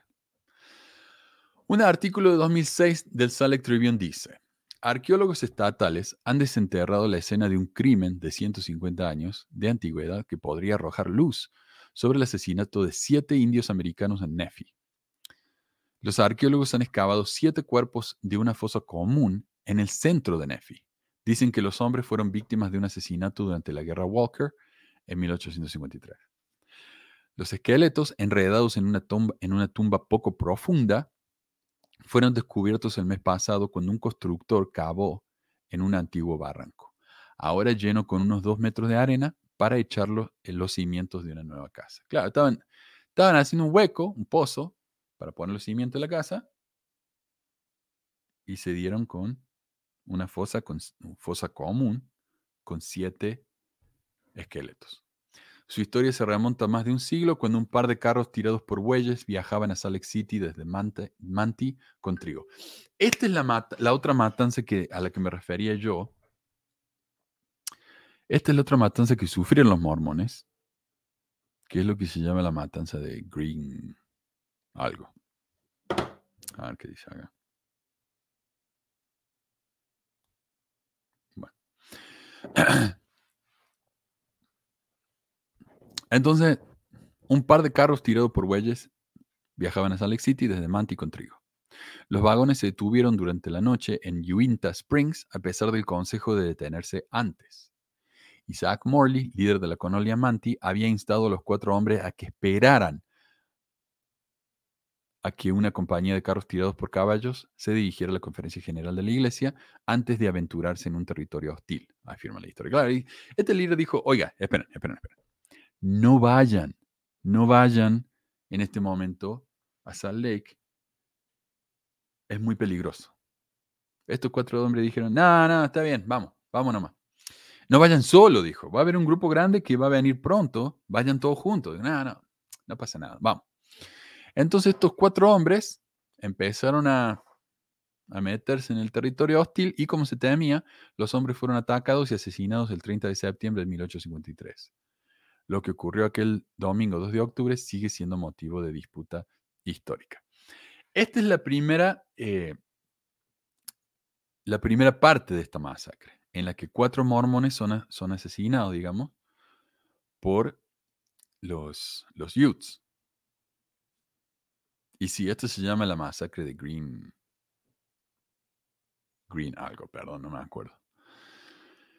Eh, y esto que ven aquí,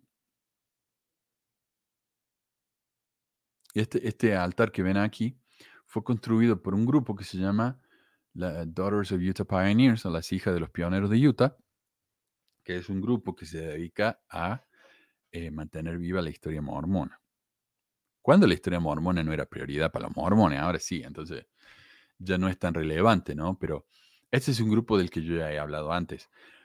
es un grupo de mujeres, obviamente, y para ser parte de este grupo, uno tiene que tener, tiene que ser descendiente de pioneros mormones. Por eso se llama hijo de Utah pionero.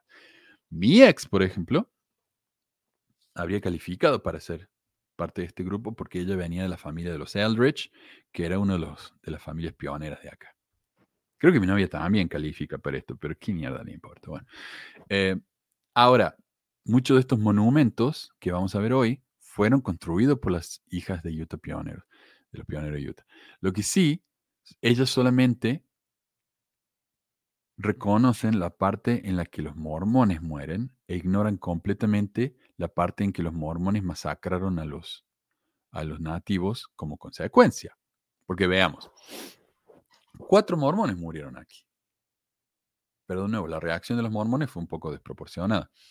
Algunos relatos dicen que un grupo de indios llegó al campamento en busca de protección y comida. En cambio, la gente del pueblo se levantó contra ellos y los mató como a perros, según registra la historia del Estado. Otro relato sugiere que los indios fueron convocados a la ciudad por el comandante militar eh, George W. Bradley. Cuando se les ordenó que dejaran las armas, los hombres se negaron. Siguió una disputa, un colono fue alcanzado por una flecha y los siete indios murieron.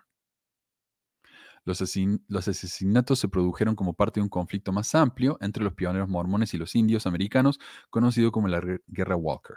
La violencia provocada por la invasión de los pioneros en las zonas de caza y recolección de los Ute duró casi un año con escaramuzas de ojo por ojo entre colonos e indios. Las partes llegaron a un acuerdo de paz en mayo de 1854. Este es el problema.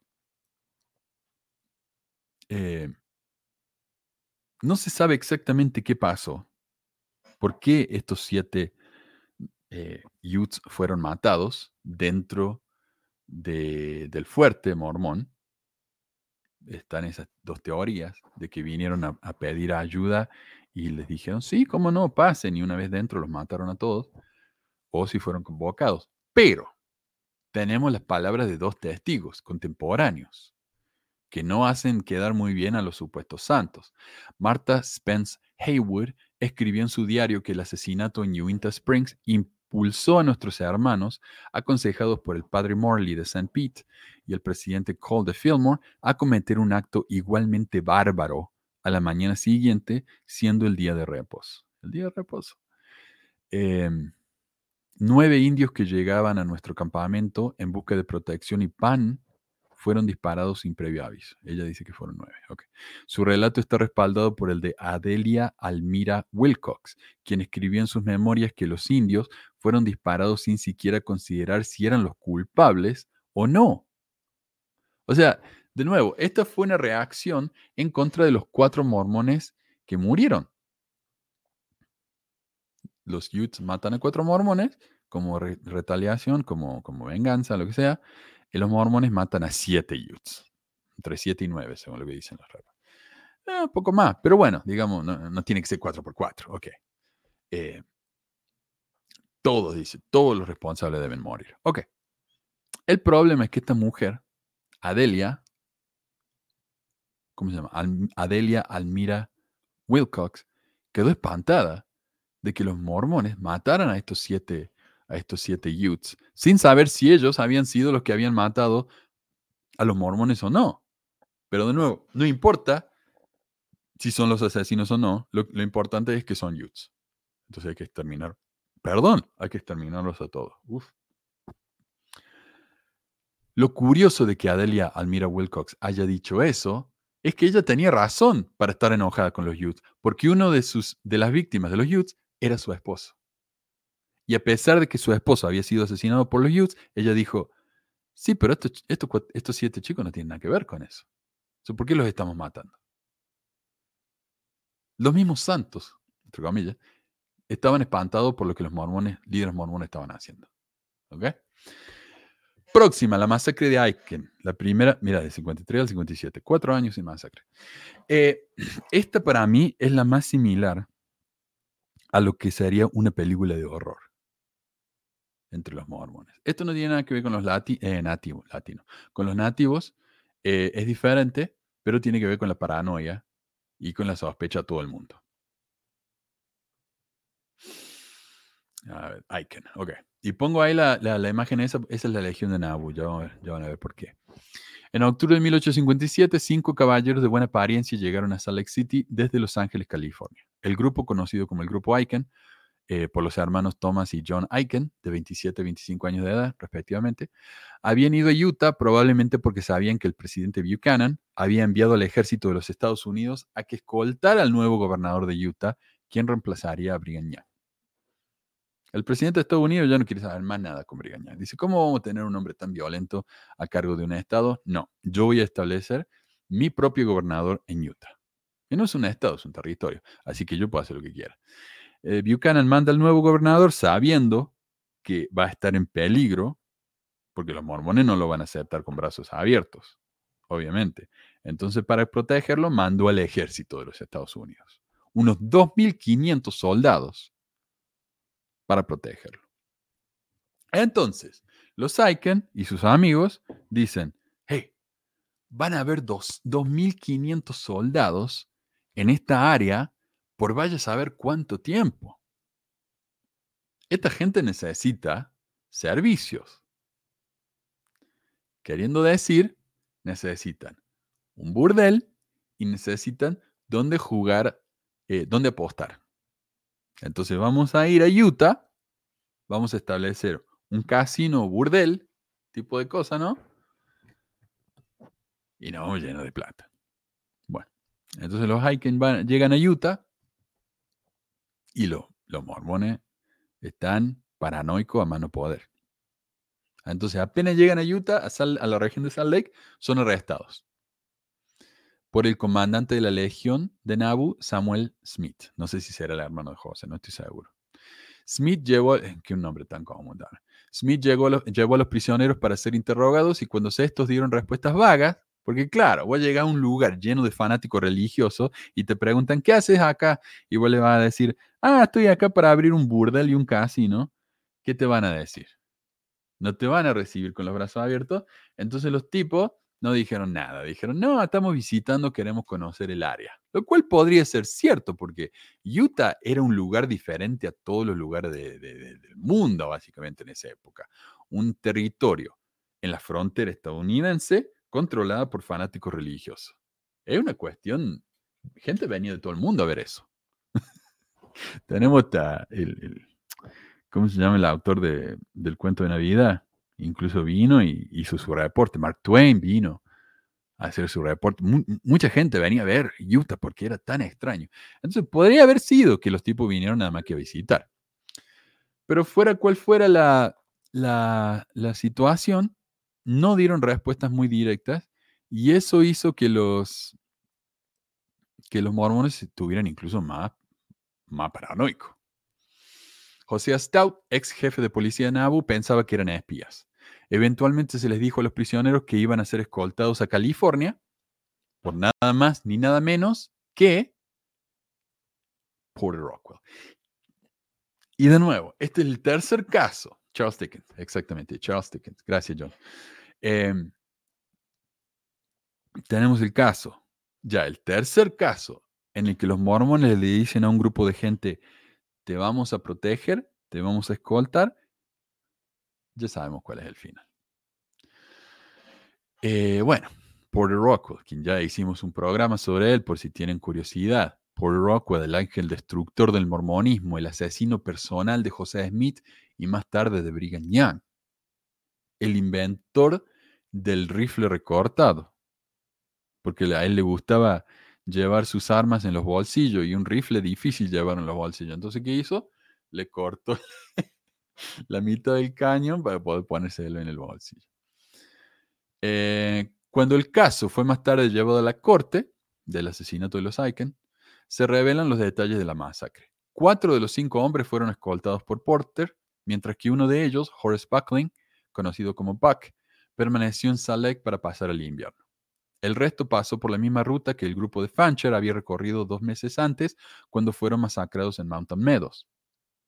Esto fue tres meses después, o perdón, dos meses después de la masacre de Mountain Meadows. William Skin, un testigo del caso y uno de los participantes en el asesinato, dijo que Rockwell, Lott y Murdoch y él tenían la misma orden de deshacerse de ellos, pero tenían miedo de hacerlo solos porque eran hombres grandes y fuertes. Lo que uno dice, ¿cómo puede ser que Porter Rockwell tenga miedo de enfrentarse cuatro contra cuatro? Porter Rockwell.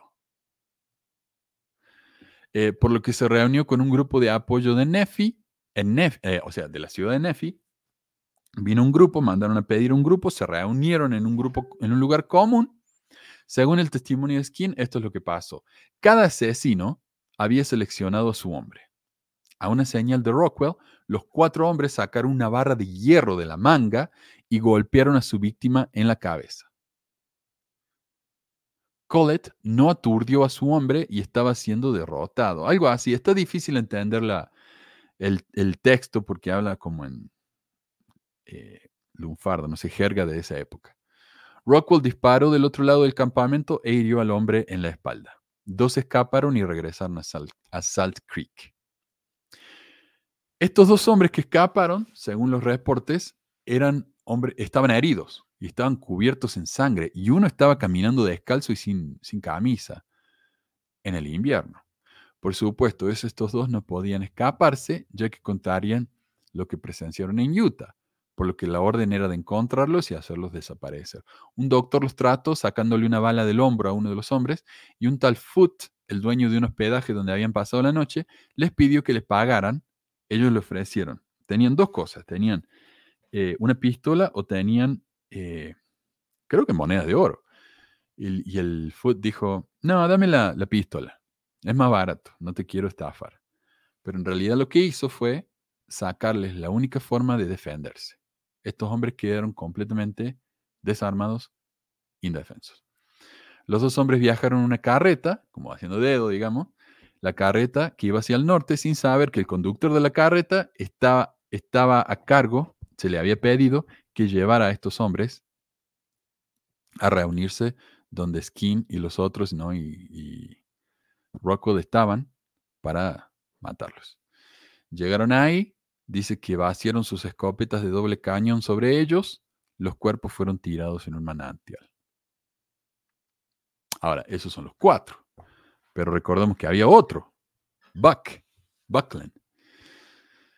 Según Bill Hickman, que fue el único culpado por la masacre de Mountain Meadows, si recuerdan, Young, Brigham Young, lo llamó a su oficina y le dijo que tenía que encargarse de él, de Buck.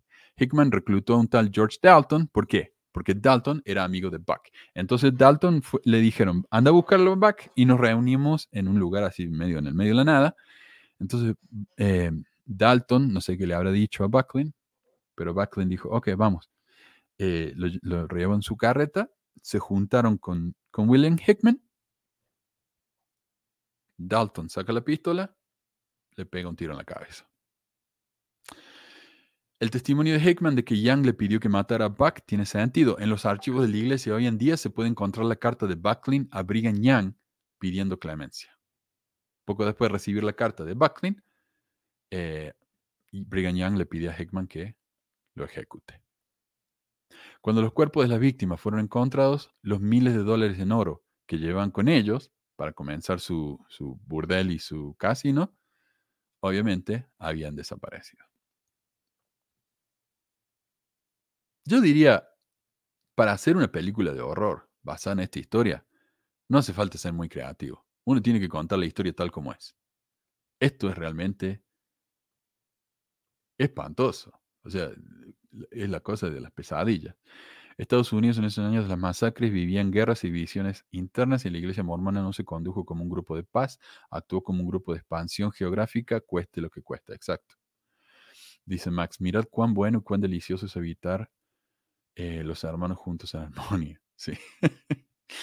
Bella, gracias Manuel por aparecer en mi vida y saber dónde realmente estaba es un horror. Hoy soy inteligente en calle, pero libre de una mentira. Oh indigente. Lo siento, Bella. Eh, pucha. Eh, Alex dice, pensar que estuve dos años en esa religión de fantasía y contradicciones y payasadas de imaginaciones de José Smith. Ah. Dice, tanto he pasado en la iglesia que este canal me salvó del suicidio. Gracias, muchísimas gracias. Em, tal vez podemos hablar, eh, Bella, en donde estés, eh, ahí en el grupo de WhatsApp o en el Facebook, a ver si podemos hacer algo para ayudarte, porque no, no podemos dejarte así. El Sansón Mormon, así le llamaban.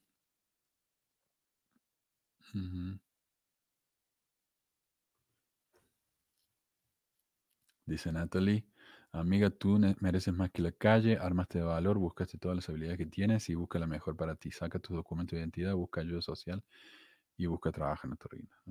Pero a veces hace falta eh, un poco de apoyo para empezar a trabajar, diría yo.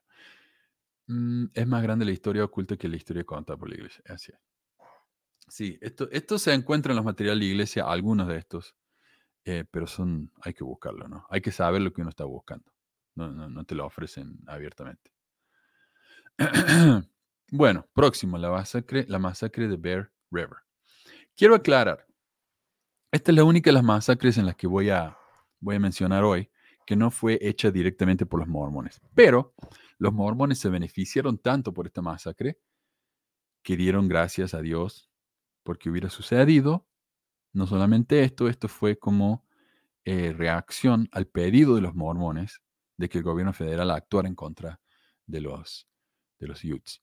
Y además que Brigham Young ofreció a hombres y provisiones al gobierno federal para matar a los, a los ah, Utes. Interesante porque Brigham odiaba tanto el gobierno de los Estados Unidos, pero cuando le convenía, era el mejor amigo.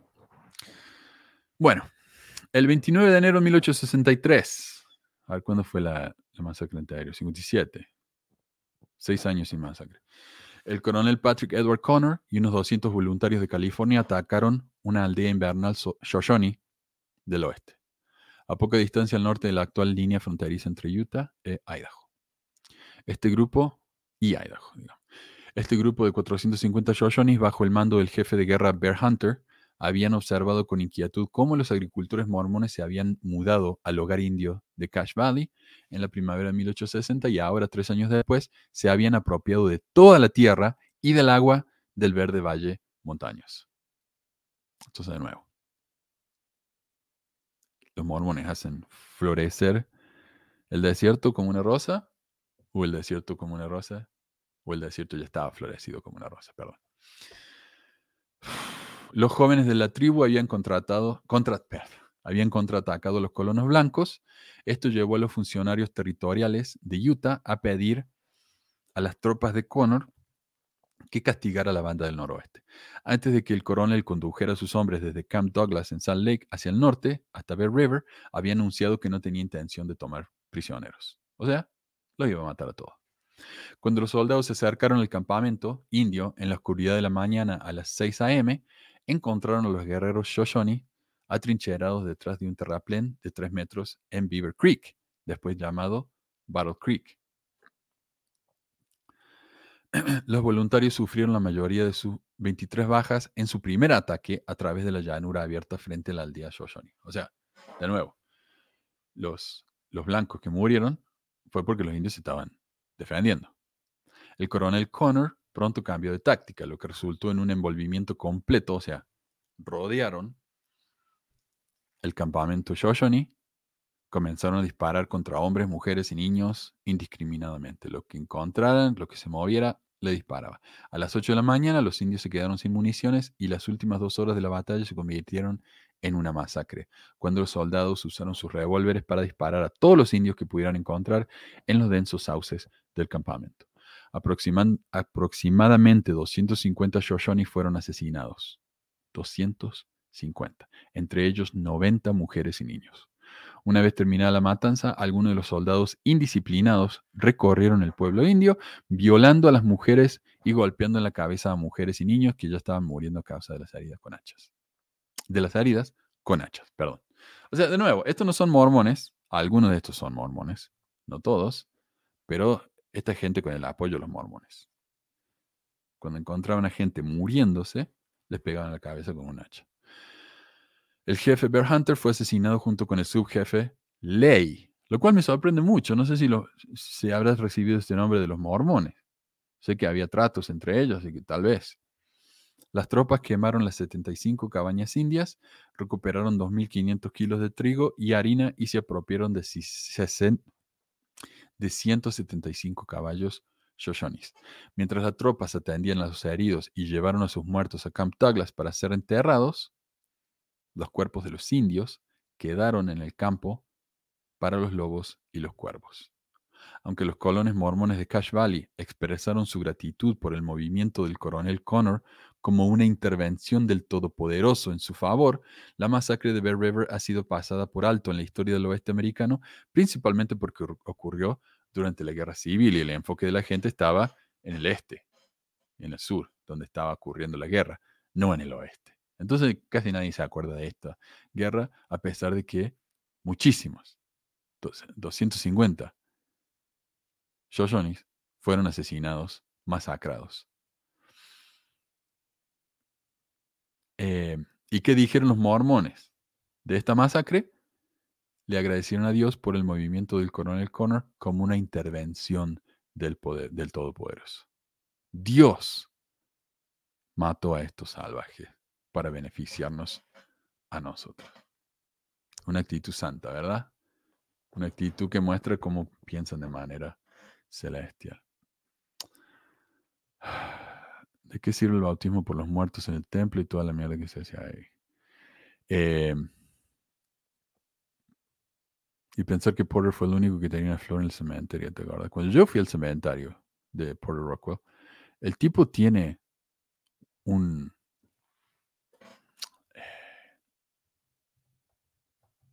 ¿Cómo se dice? Obelisco. Y déjame que te muestre acá. A ver si lo encontramos. Y yo lo tengo en mi, en mi tour que hice al cementerio de Salt Lake. acá te lo muestro. Esta es la tumba de Porter Rockwell. No es, no es un, un obelisco inmenso, pero es un obelisco. A ver. Y está lleno de monedas. O sea, cuando vos vas a, cuando vas a ver la tumba de Rockwell, ahí está su, su monumento. Le han hecho un monumento. Y acá en el piso, alrededor del monumento, está lleno de, de monedas. No sé por qué. Eh, eh, acá eso es cultura de echarle monedas a los, a los héroes militares soldados, generales que murieron en guerra, pero este tipo no murió en guerra, murió en su casa rodeado de sus esposas. Así que, no sé. Eh, el gran ídolo mormón. Hasta le han hecho una película. Al menos. Y varios libros. Adriana dice, pongan likes. Vamos, así nos, nos ve más gente. Eh, Sí, el otro día escuché un podcast que habló de todos los burdeles que siempre existían en la ciudad mormona. Y de hecho ahora estoy leyendo un libro que se llama Detrás de la cortina mormona, en el que habla de la, del trabajo sexual en Utah. En cuanto lo termine vamos a hacer un reporte de eso y claramente dicen lo que yo ya había escuchado, que la época de la conferencia donde se trabaja más. También producían alcohol. Tengo dos botellas de whisky de Utah, son buenísimos. Eh, el profeta era dueño de una exacto. Estos hombres de Dios son menos que mierda. Mm, necesitamos más likes. Vamos. la secta mormona está escrita por sangre, muchas veces totalmente inocente, de terror. Claro, pues, imagínate los Icon. ¿Qué tenían que ver ellos con nada? Todas las víctimas de la masacre de Mountain. Gente que no tenía absolutamente nada que ver con los, mormones y sufrieron. Este tipo de abuso, claro que sin compasión, se ve en día cuando la Corpo Mormon compra terrenos, propiedades sin importar con la cultura del lugar, etcétera, etcétera. Secta Mormon siendo secta. Gracias, Manu, porque cuando recién dejé la iglesia, tu programa me sirvió para convencerme de que tomé la decisión correcta de abandonarla. Gracias, gracias, gracias. Eh, gracias a Dios por el asesinato de personas, yo siendo cristiano, ya siento a Cristo más cerca de mí. Mausoleo. No es un mausoleo, pero eh, no es mausoleo cuando es un edificio chiquito y ahí se entierran todos los los miembros de la familia, me parece, tal vez estoy equivocado. Eso acá en Utah no se da mucho. Mm. Los mormones no sé si sabrán que los obeliscos representan un falo, sí, literalmente, ¿no? Representa, viene de, Egipto, en el que el obelisco representaba el falo de, no sé, eh, tenemos estos dios Ra y su hermana, creo que no sé, no, soy un experto, pero sé que uno de ellos murió y se convirtió en el cielo, el otro murió, se convierte en el, piso o en el submundo, y el obelisco es el falo eh, apuntado a la esposa que está en el cielo. Sí. Eh, parte de Amazon, me imagino que sí. Ama a nuestros enemigos, exacto. Todo macho alfa de Utah dice. ¿Dónde está? Todo macho alfa de Utah tiene fotos de OPR en su oficina, el garage. Oh, de Port Rockwell con el hecho de llamar enemigos a alguien ya es horrible. Sí, gracias, Osiris. Sí, Osiris. Eh, y de ahí viene. Y no me imagino que no deben saber, pero si lo supieran, estarían orgullosos de que están inmortalizados con un obelisco. El palo de Frank. la barra de hierro. Sí. Agarren la barra de hierro. Bueno, la próxima, la masacre de Circleville. 1866. Tres años sin masacre. Eh, aunque no, es justo decir eso porque acá ya estaba la, la, guerra de Black Hawk, de la que vamos a hablar pronto, y en esa guerra constantemente estaban matando eh, gente inocente. Bueno, déjame, se me está secando tanto la boca, perdón. Y este monumento, como no fue hecho por las, las hijas de los pioneros de Utah, es un monumento a las víctimas indígenas. Esto viene del sitio oficial de la tribu Paiute de Utah. Dice, en 1865 los indios Ute fueron a la guerra con los colonos en el centro de Utah. En 1866, el oficial de la milicia Parawan decidió reunir a todos los indios, incluidos los Paiutes, quienes en ese momento permanecían, permanecían pacíficos, y les exigió que comparecieran en Fort Sanford para ser interrogados. De nuevo, el oficial de la milicia Parawan. La milicia desconfiaba de los Paiutes porque sentían que los Paiutes y los Utes estaban aliados entre sí, pero históricamente esto nunca se pudo comprobar. El 21 de abril de 1866 se envió un cabalgante express, o sea, Express Rider se llamaba, que como no había correo en esa época, no había, ni siquiera había torres de telegrama en estas zonas, entonces lo único que les quedaba era pagar, eh, tenían a un tipo que cabalgaba sin parar todo el día y toda la noche y llevaba una carta. Era el, cabalgador express. De ahí vendría el nombre Pony Express. Em,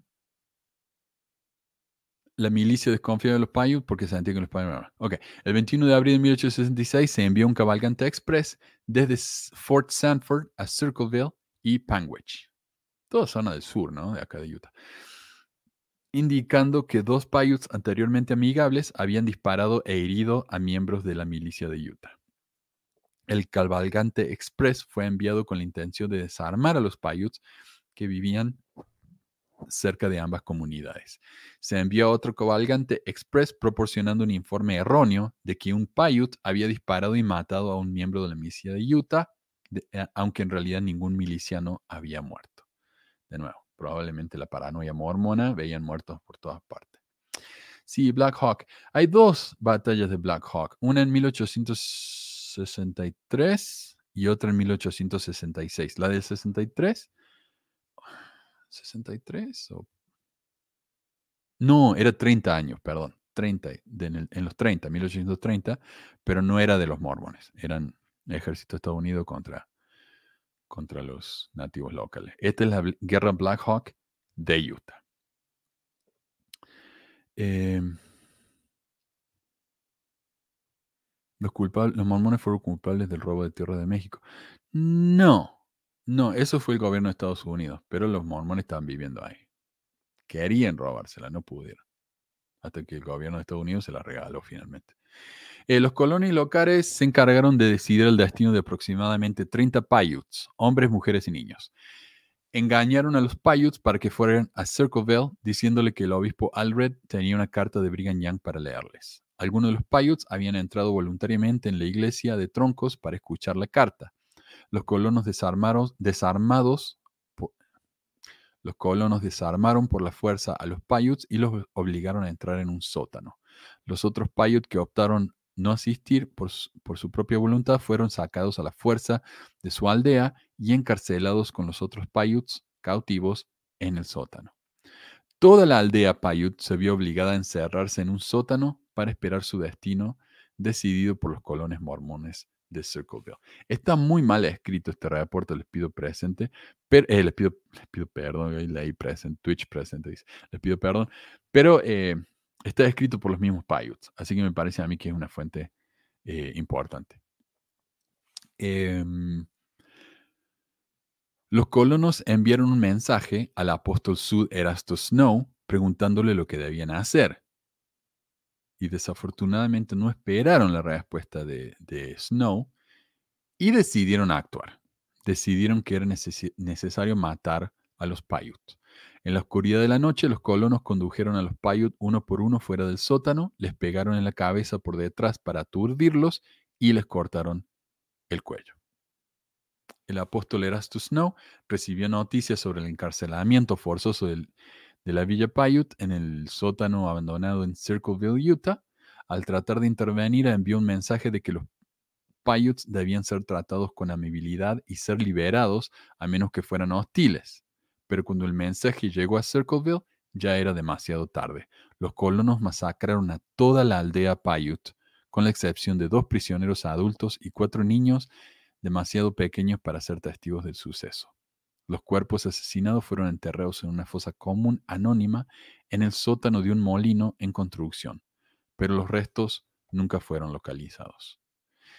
Según nuestra historia Paiute, dice el reporte, tres niños pudieron escapar. Una madre les dijo a sus tres hijos que corrieran cuando abrieron la puerta para sacar a la siguiente persona. O sea, de nuevo, abrían la puerta, sacaban a un Paiute, lo mataban. Abrían la puerta, sacaban a otro Paiute, lo mataban. Cuando abrieron la puerta para sacar a uno de los Paiutes, los niños escaparon. En la oscuridad de la noche, los tres hermanos habían escapado con las balas silbando a su alrededor.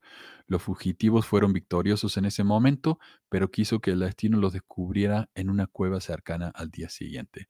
Los niños, ahora huérfanos, fueron llevados a la cercana ciudad de Marysville, donde fueron vendidos. Aquí tenemos a mormones, un grupo entero de mormones, vendiendo a niños a la esclavitud. Nadie quería a la niña y la asesinaron tomándola de los talones y. Tomándola de los talones y tirándola contra la rueda de una carreta hasta dejarla sin vida. Mencioné al principio que los mormones no eran tímidos a la hora de capturar y vender niños nativos, y este artículo muestra en parte esa realidad, pero el libro La extra esclavitud va mucho más allá, afirmando que no es que los niños hubieran escapado y por eso se salvaron. No, según este libro, los mormones mataron a todos los adultos en, la aldea, que serían unos 30 adultos, y dejaron a los niños vivos a propósito. Vendieron a uno, el resto los usaron como esclavos.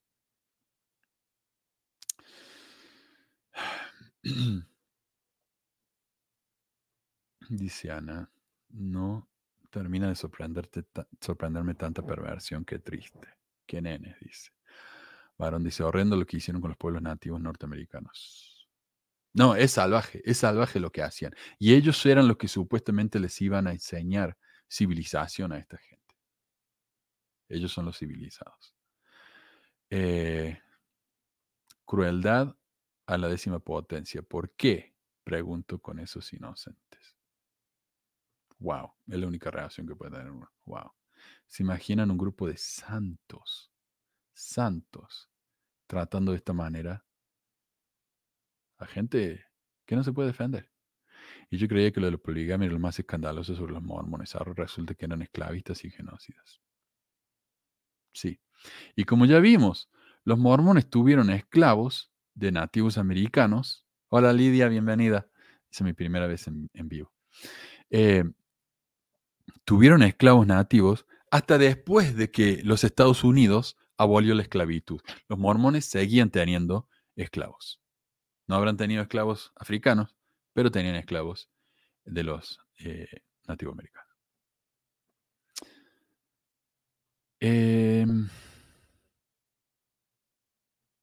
Uh -huh. Los abusos que sufrían los niños indígenas en la escuelita mormón. Y eso pasó después, porque esto no fue el último caso de, genocidio mormón. Después, durante la época de, corríjame si me equivoco, pero creo que fue Kimball, creo que fue Kimball, allá en los 80, donde, donde querían, eh, de nuevo, culturalizar, convertir al cristianismo o a, los niños indígenas y los mandaban a, hogares mormones para que fueran a la escuela entre los blancos para así civilizar a esta gente. Y de hecho, Kimball decía que gracias a este programa, los indios se estaban haciendo blancos como los mormones. Ese creo que fue nuestro segundo episodio, Kimball, sí. El segundo episodio que hicimos. Eh, ¿Y por qué digo yo que esto fue un exterminio? Porque el punto de este programa era hacer que estos chicos abandonaran su cultura. Era un exterminio cultural. Abandonaran su cultura y se convirtieran en gente blanca, básicamente. Mm. Para mí eso es un genocidio cultural. Me dice, esa imagen de atrás de José Smith, sí, déjame que te muestre.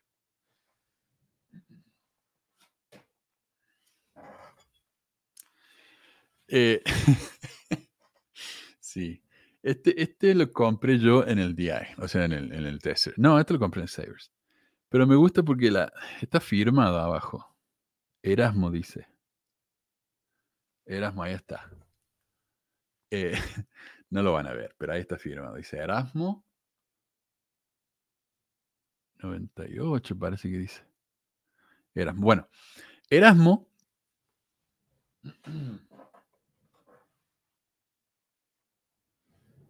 es un escultor mormón muy talentoso, mexicano. Yo creí que era David Bowie. Sí, lo pinté como David. Lo cual no, me parece justo, porque José Smith no se merece tener el mismo apariencia que David Bowie, pero bueno, se le dice así como para que no se vea tan evil. Eh, Erasmo es un escultor mexicano que vive acá en Provo y él hizo una escultura de unos misioneros, dos misioneros en bicicleta y luego esa escultura la, la hicieron para vender en el Desert Book. Ese tipo hace una escultura por año y de eso vive el resto del año. Y él tocaba en un, en un grupo con mi papá, un grupo de folclore argentino, mexicano, no sé, más que nada mexicano. Pero em, me, dio, me dio gracia cuando lo vi. Digo, mira la escultura de, del amigo de mi viejo. Eh, ah, perdón, me distraje, no terminé. El programa de Kimball lo cerraron, no sé si por abuso, pero lo cerraron porque ya no. Creo que ya no, no, no, daba para, para, más. Pero después, años después, se encontró que estos niños estaban siendo abusados por estas familias mormonas. Abusados sexualmente, digamos, ¿no? Em, y le han hecho tremendo juicio a la iglesia. Ya con el video donde hablas de que la iglesia Jesús tiene conexión con las empresas que venden armas, me esclarece más los alcances de la perversión. Hoy en día siguen patrocinando semejantes cosas. Exacto, exacto. Eh, War, Pepe.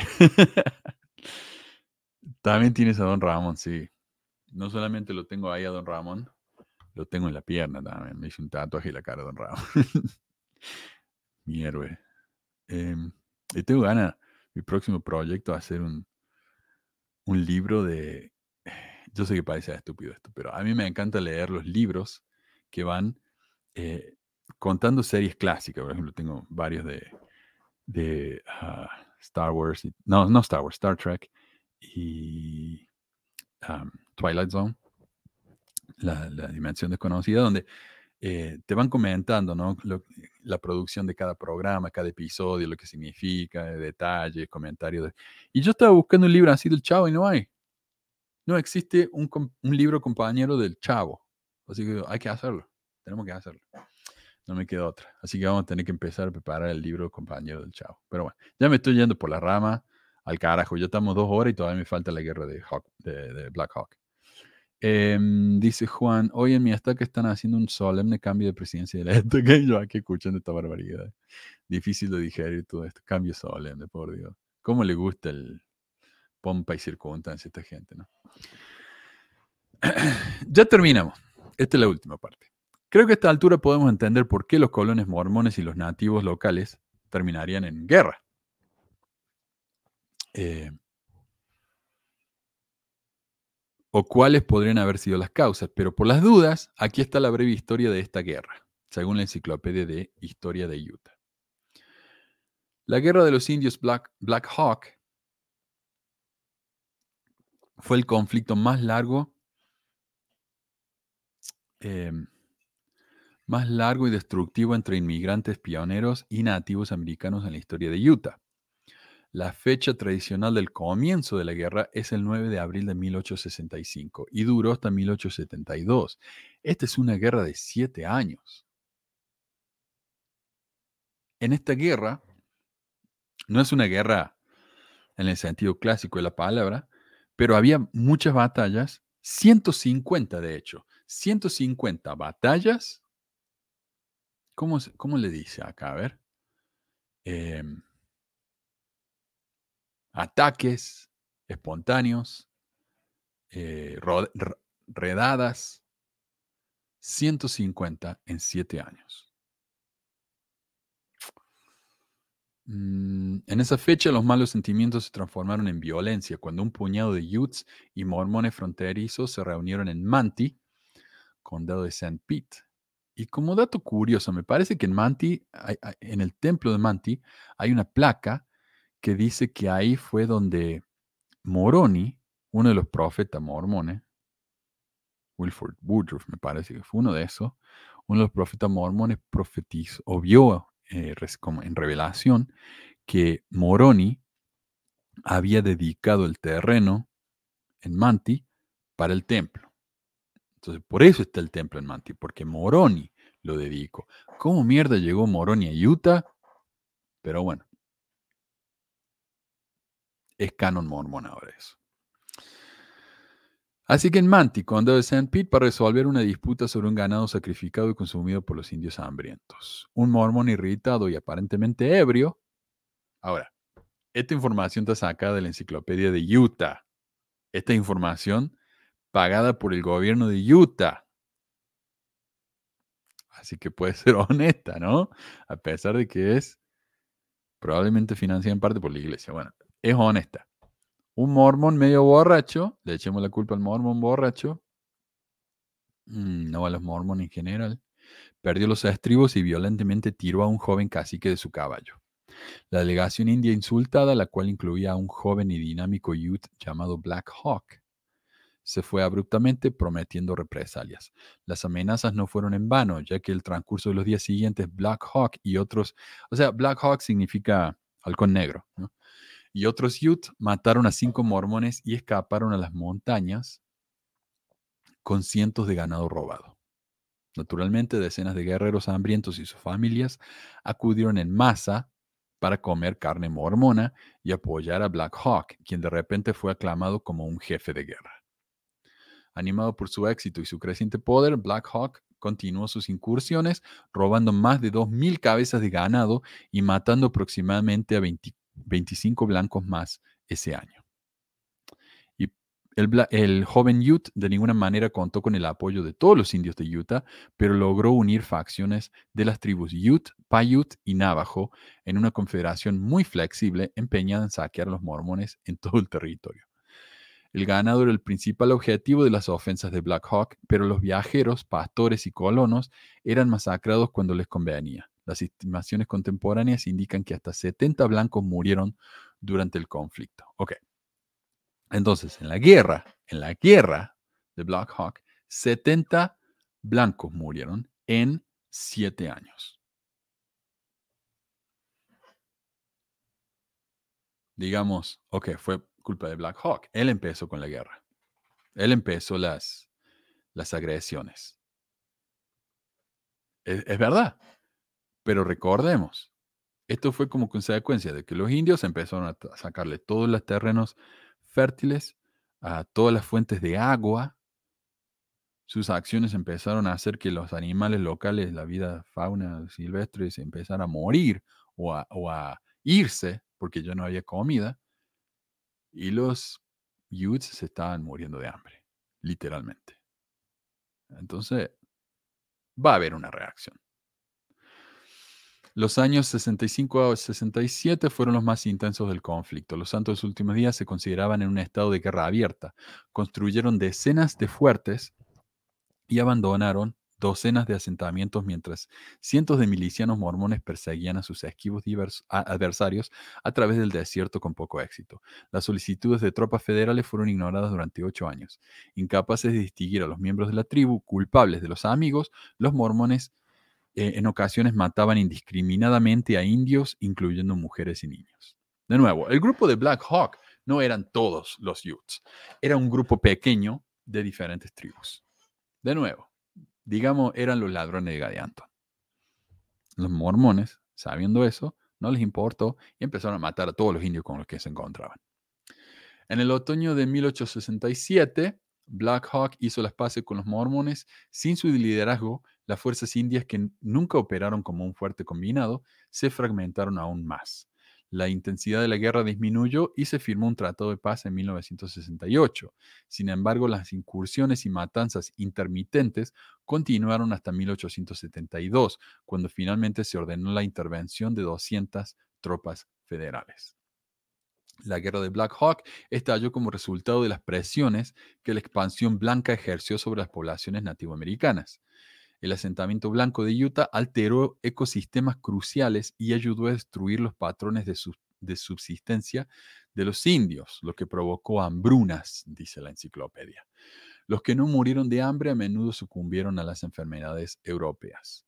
Fuentes contemporáneas indican que las poblaciones indias en Utah en la década de 1860 estaban cayendo a un ritmo alarmante. Los esfuerzos de los blancos por establecer reservas contribuyeron a presiones adicionales.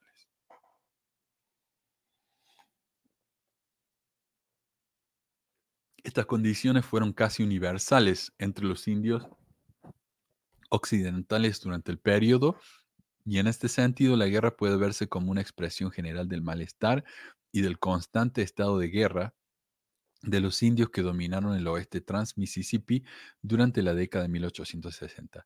Durante la década también se produjeron conflictos similares entre indios y colonos no mormones en cada uno de los territorios vecinos de Utah.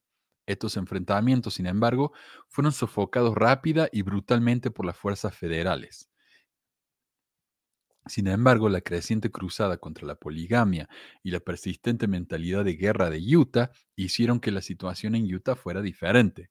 La guerra Black Hawk fue, fue única entre las guerras indias occidentales de la época en el sentido de que la antipatía que existía entre el gobierno de los Estados Unidos y la Iglesia Sud brindó a los nativos de Utah la oportunidad de continuar con sus actividades hostiles durante un periodo prolongado sin incurrir en las represiones militares rápidas y destructivas sufridas por otros grupos. Entonces, para resumir, cuando los blancos se enfrentaban, venían, venían al oeste, ocupaban territorio indígena.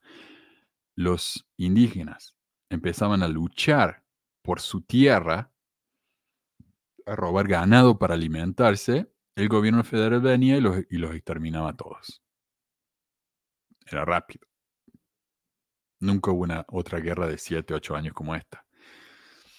El problema es que el gobierno de, Estados Unidos odiaba tanto a los mormones que cuando los mormones pidieron ayuda dijeron, no, la sola.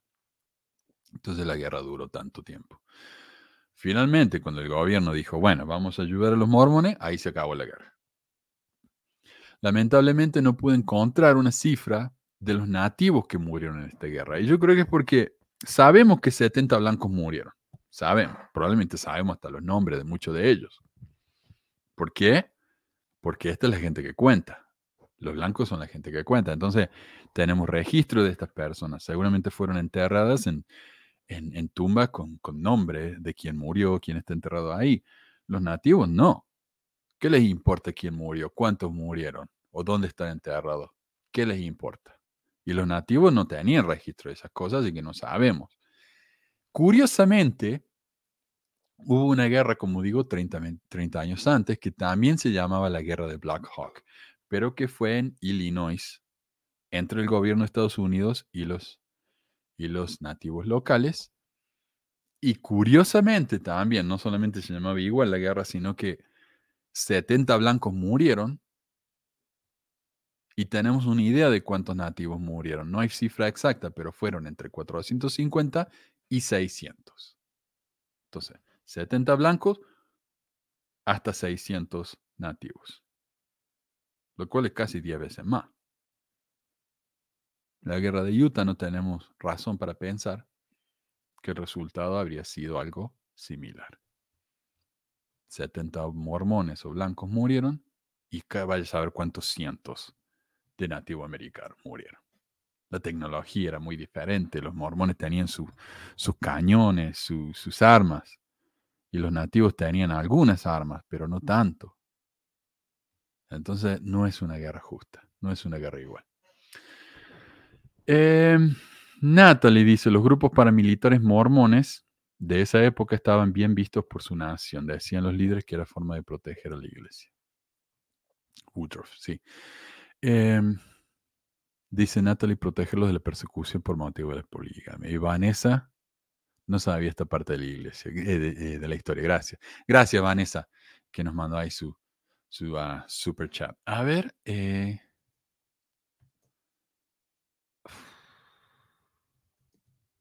a ver si lo encuentro. Bueno, es, es una pintura que hay adentro del templo en la que Moroni está arrodillado dando una dedicación y abajo hay una placa, abajo de la pintura que dice, Moroni fue, eh, Moroni fue quien dedicó este terreno para el templo. Pero no, no, hay, no hay una foto de la, de la pintura en sí, ¿no? porque está dentro del templo, ¿no? Y adentro del templo no se puede sacar foto. Pero ese templo es bonito. Lo que me gusta más de ese templo es que, bueno, es uno de esos templos en vivo. No hay películas, sino que uno va y, y ve a los obreros actuando. No sé cómo será ahora con el PowerPoint que han hecho. No sé si será diferente, pero en esa época era así. En vez de película tenían la, la, la, la actuación en vivo y uno iba de salón en salón. Y los salones están pintados por una, una pintora mormona llamada Minerva. A ver si me acuerdo el, el apellido. Uh, Teicher. Minerva Teicher. Eh, y es realmente una belleza. Verá que encontré algunos. Eh, Minerva es una de mis de mis uh, pintores favoritos, a pesar, a pesar de ser mormón, pero bueno. A ver, eh, a ver si puedo mostrar. Estos son los salones, ¿no?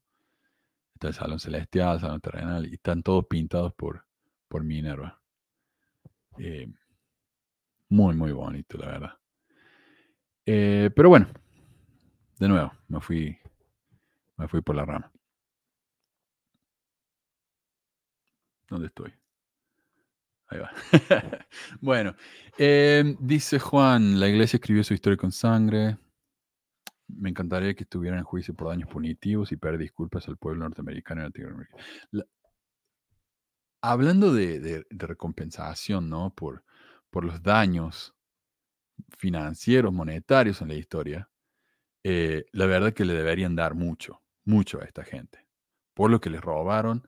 No solamente eso, este es el problema. Tenemos lo que se llama la riqueza generacional. Los mormones vienen a Utah, se apoderan de toda la tierra.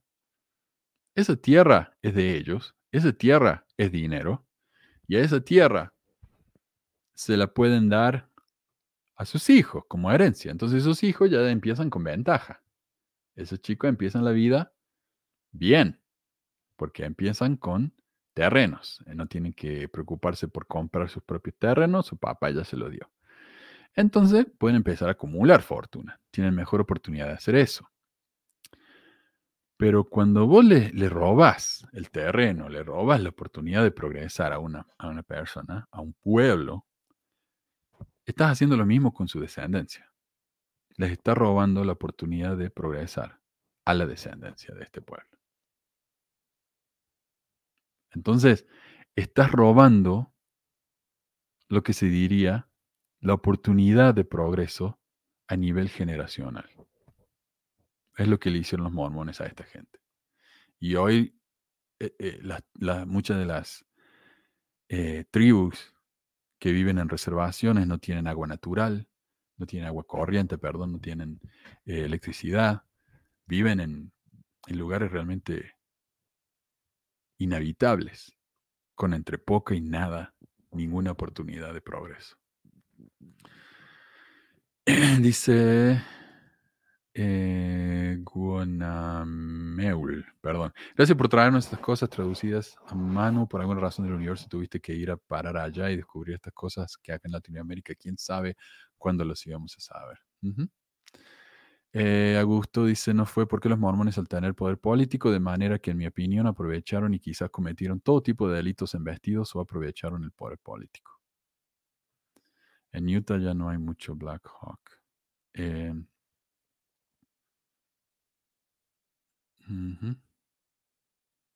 Sí, Argentino dice, recuerden las palabras de Hinckley al recordar la masacre de Mountain Meadows. Olviden ese asunto.